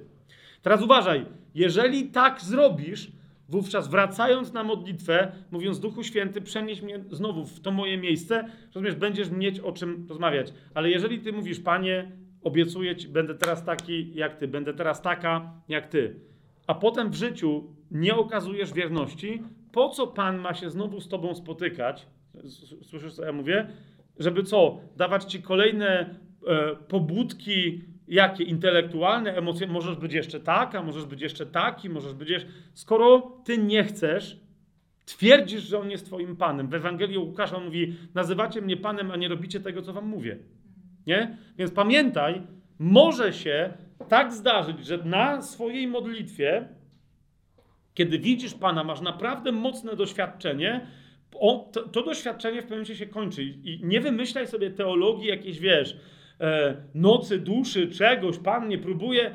Nie, Pan chce przebywać z Tobą, Pan chce Ci się objawiać, Pan chce, tylko rozumiesz, On też e, nie będzie rzucać pereł przed świnkę morską, tak? Jaką się stajesz. No już nie wieprzem, ale czy, rozumiecie, co, do, do, do czego zmierzam? Pokaż sobie Jemu, okaż posłuszeństwo, pokaż sobie, że, że Twoje słowo wierności jest prawdziwą wiernością w życiu, a wówczas wrócisz na modlitwę i on, rozumiesz, Duch Święty razem z Tobą postąpi krok dalej. Popatrz, jeżeli Ty nie będziesz wierny czy wierna w swoim życiu, to Biblia to nazywa zasmucaniem Ducha Świętego. Jeżeli Duch Święty jest zasmucony, jeżeli Ty swoim postępowaniem gasisz Ducha Świętego, to jak wtedy, rozumiesz, wchodząc na modlitwę, mówisz, no a teraz Duchu Święty, proszę, wróć tutaj i mnie przenoś gdzieś tam. Rozumiesz, Duch Święty, najpierw pociesz go z powrotem. Czy ma to sens, co, co ja mówię? A więc dopóki ty nie zamienisz tego doświadczenia, które masz na modlitwie duchowego, w praktykę miłości w swoim życiu, nie licz na to, że wrócisz na modlitwę i znowu będziesz się znajdywać w swoich miejscach na wyżynach niebieskich. Ale jeżeli zamienisz będziesz wierna, będziesz wierny w prostej, drobnej rzeczy, ale będziesz wierna, uwierz mi, powrót będzie bardzo łatwy na swoją wyżynę, na swoje miejsce w niebie, będzie bardzo łatwy i kolejne objawienie przyjdzie bardzo szybko. Czy mamy to? Y, gdzie nam Biblia o tym mówi? Otwórzmy sobie list do Kolosan, który jest tekstem równoległym, ma mnóstwo e, tych samych tematów, które porusza też list do Efezjan, tylko nie, nieco inne aspekty tych tematów do Kolosan się pojawiają. W drugim rozdziale, spójrzcie, czy nie to ma na myśli e, Paweł, pisząc w drugim rozdziale, w szóstym i siódmym wersecie, jak więc przyjęliście Pana Jezusa Chrystusa, tak w Nim teraz postępujcie. Zakorzenieni i zbudowani E, na nim i utwierdzeni w wierze, jak was nauczono, obfitując w niej z dziękczynieniem. Widzicie to?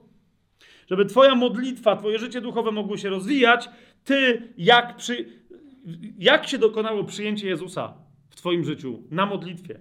Ale teraz nie bazuj na tym, na tej modlitwie, na tym doznaniu, które miało miejsce miesiąc temu, rok temu, 10 lat temu. Rozumiesz?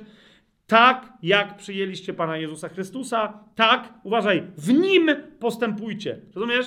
Zauważ, cały czas tu chodzi o to, trwaj w Nim i tak jak w Nim Jego widzisz, tak postępuj na zewnątrz w swoim życiu. Gdyby dla kogoś yy, to nie było dość jasne, nie wiem czemu miałoby to nie być dość jasne, ale zobaczcie jeszcze raz, pierwszy list Jana, który poza wszystkimi yy, innymi tematami jest nauczaniem, jak trwać w Nim. Jan mniej mówi o tej praktyce, wiecie, w duchu modlenia się i poznawania e, Pana, więcej o tym mówi Paweł, ale o tym, że nie można postąpić w przemianie umysłu, w przemienianiu się z chwały w chwałę, inaczej jak tylko przez praktykowanie tego, czego w objawieniu, e, e, co w objawieniu przyjmujemy, no to w tym nie ma nikogo bardziej genialnego jak Jan w jego pierwszym liście. Zobaczcie drugi e, rozdział Jana w już szóstym wersecie. Jan pisze, kto mówi, że w nim trwa, powinien sam postępować tak, jak on postępował. Widzisz, dlatego potrzebujesz Ducha Świętego, który ci przypomni, Jezu, nie, nie, tylko który ci da spotkać się z Jezusem w duchu teraz, zmartwychwstałym, który zasiada po prawicy Ojca, ale przypomni ci, co On mówił i co On robił i jak to objawi ci, jak to wyglądało. tak? Kto mówi, że w nim trwa, powinien sam postępować tak, jak on postępował. I w tym samym drugim rozdziale, w 24 e, w wersecie, zwróćcie uwagę, co mówi: To więc, co słyszeliście od początku, niech w was pozostanie.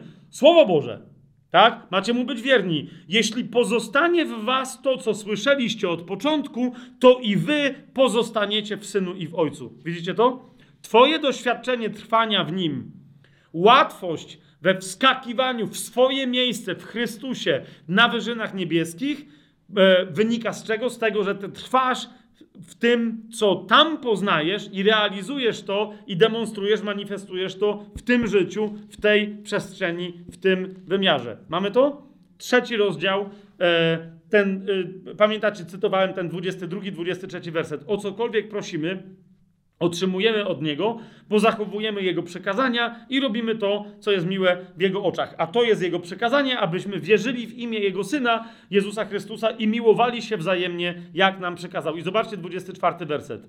Bo kto zachowuje Jego przekazania, mieszka w Nim, a On w tym, który zachowuje te przekazania. A wiemy, że w nas mieszka przez ducha, którego nam dał. Jeszcze raz, zauważcie, to jest cały czas ten proces, który dzisiaj przedstawiliśmy. Jak ktoś się gdzieś pogubił po drodze, niech sobie jeszcze raz to nauczanie przesłucha. I jeszcze raz. To jest dokładnie to. Okay? Z tego objawienia duchowego my musimy wylądować w konkretnej praktyce miłości. Skąd wiemy, że to ma być praktyka miłości? Zobaczcie pierwszy list Jana, czwarty rozdział, szesnasty werset. My poznaliśmy i uwierzyliśmy w miłość, którą Bóg ma do nas. Patrz, pamiętacie co powiedziałem? Poznać Jego. Co jest skutkiem poznania Jego, który jest miłością? Jest doświadczenie miłości, którą On ma dla mnie. Ja się czuję kochany. Ty się czujesz kochany, kochana. Amen? Więc popatrz, myśmy nie tylko poznali Jego, który jest miłością, to jest jedno z najgenialniejszych zdań, jedno z moich najbardziej ulubionych, mam parę takich w całej Biblii. My poznaliśmy miłość, i uwierzyliśmy w miłość, którą Bóg ma do nas. Absolutny geniusz. I teraz popatrz. Bóg jest miłością, a kto trwa w miłości, ten mieszka w Bogu, a Bóg w nim. Rozumiesz? I oczywiście cała reszta to jest tutaj w tym, w tym liście informacja, na czym polega miłość. Ok? Co to znaczy trwać w miłości? 20 werset. Jeżeli ktoś mówi, miłuje Boga, a nienawidzi swojego brata, jest kłamcą. Kto bowiem nie miłuje swojego brata, którego widać, jak może miłować Boga, którego nie widać? A takie przekazanie mamy od niego, aby ten, kto miłuje Boga, miłował także swojego brata. A zatem, kochani, na tym polega ten prosty proces przemiany umysłu. Na takiej formie modlitwy, jaką dzisiaj e, opisaliśmy sobie. Ona jest owszem w Duchu Świętym, jest spotkaniem z Jezusem, jest nauczaniem e, e, e słowa i słuchaniem poprzez słowo do tego, co Pan Jezus ma do powiedzenia, ale właściwą perspektywę zyskujemy tylko i wyłącznie w tym, co Psalm 91 nazwał dla nas skrytką, e, ukryciem, schronieniem w Bogu, w Najwyższym. Kiedy tam będziemy przeżywać początek, a więc tam będziemy, tam i tylko tam jest możliwe dla ciebie i dla mnie patrzenie Chrystusowi w twarz, takie, przez które moja twarz staje się coraz bardziej podobna do jego twarzy. M ca całe moje życie staje się coraz bardziej podobne do jego życia. To jest ten sekret, który mamy, rozumiecie, czarno na białym opisany, w świetle Chrystusowej obecności ujawniony, ale potrzebuj, potrzebujemy sobie o nim przypominać, potrzebowaliśmy go sobie przypomnieć. To jest jeden z darów e, mało nauczany e, ukończonego dzieła krzyża. To, że my mamy takie swoje miejsce w Chrystusie. Skorzystajmy z niego, aby tam przemieniać swój umysł, a kiedy go przemieniamy, Praktykujmy tę przemianę umysłu tu na ziemi, aby to nam ułatwiło łatwiejsze, e, żeby to nam ułatwiło powracanie tam swobodne do tego miejsca w Chrystusie, świadome, aż e, do sytuacji, w której nie będziemy musieli, wiecie, tam chodzić i stamtąd wracać i tam wracać, ponieważ e, zaczniemy funkcjonować tak, jak Jezus funkcjonował, cały czas chodząc tutaj na ziemi, ale będąc cały czas w niebie. E, potrzebujemy, kiedy zaczniemy praktykować taką modlitwę i, tym ym, cytatem skończymy. Wówczas staniemy się y, jak Pan Jezus, który kiedy był na ziemi, powiedział o sobie, to jest Ewangelia Jana, trzeci rozdział, trzynasty werset. Nikt nie wstąpił do nieba, tylko ten, który zstąpił z nieba, Syn Człowieczy, który jest w niebie. Zwróćcie uwagę. On był na ziemi, kiedy mówił o tym, zstąpił z nieba, ale nie przestał w nim być. Czy to jest jasne?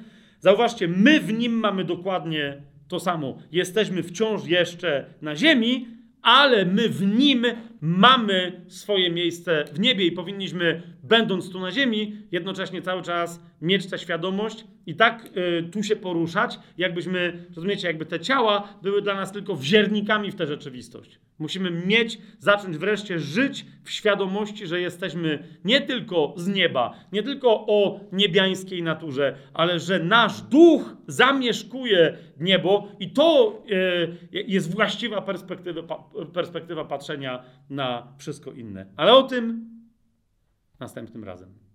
Amen.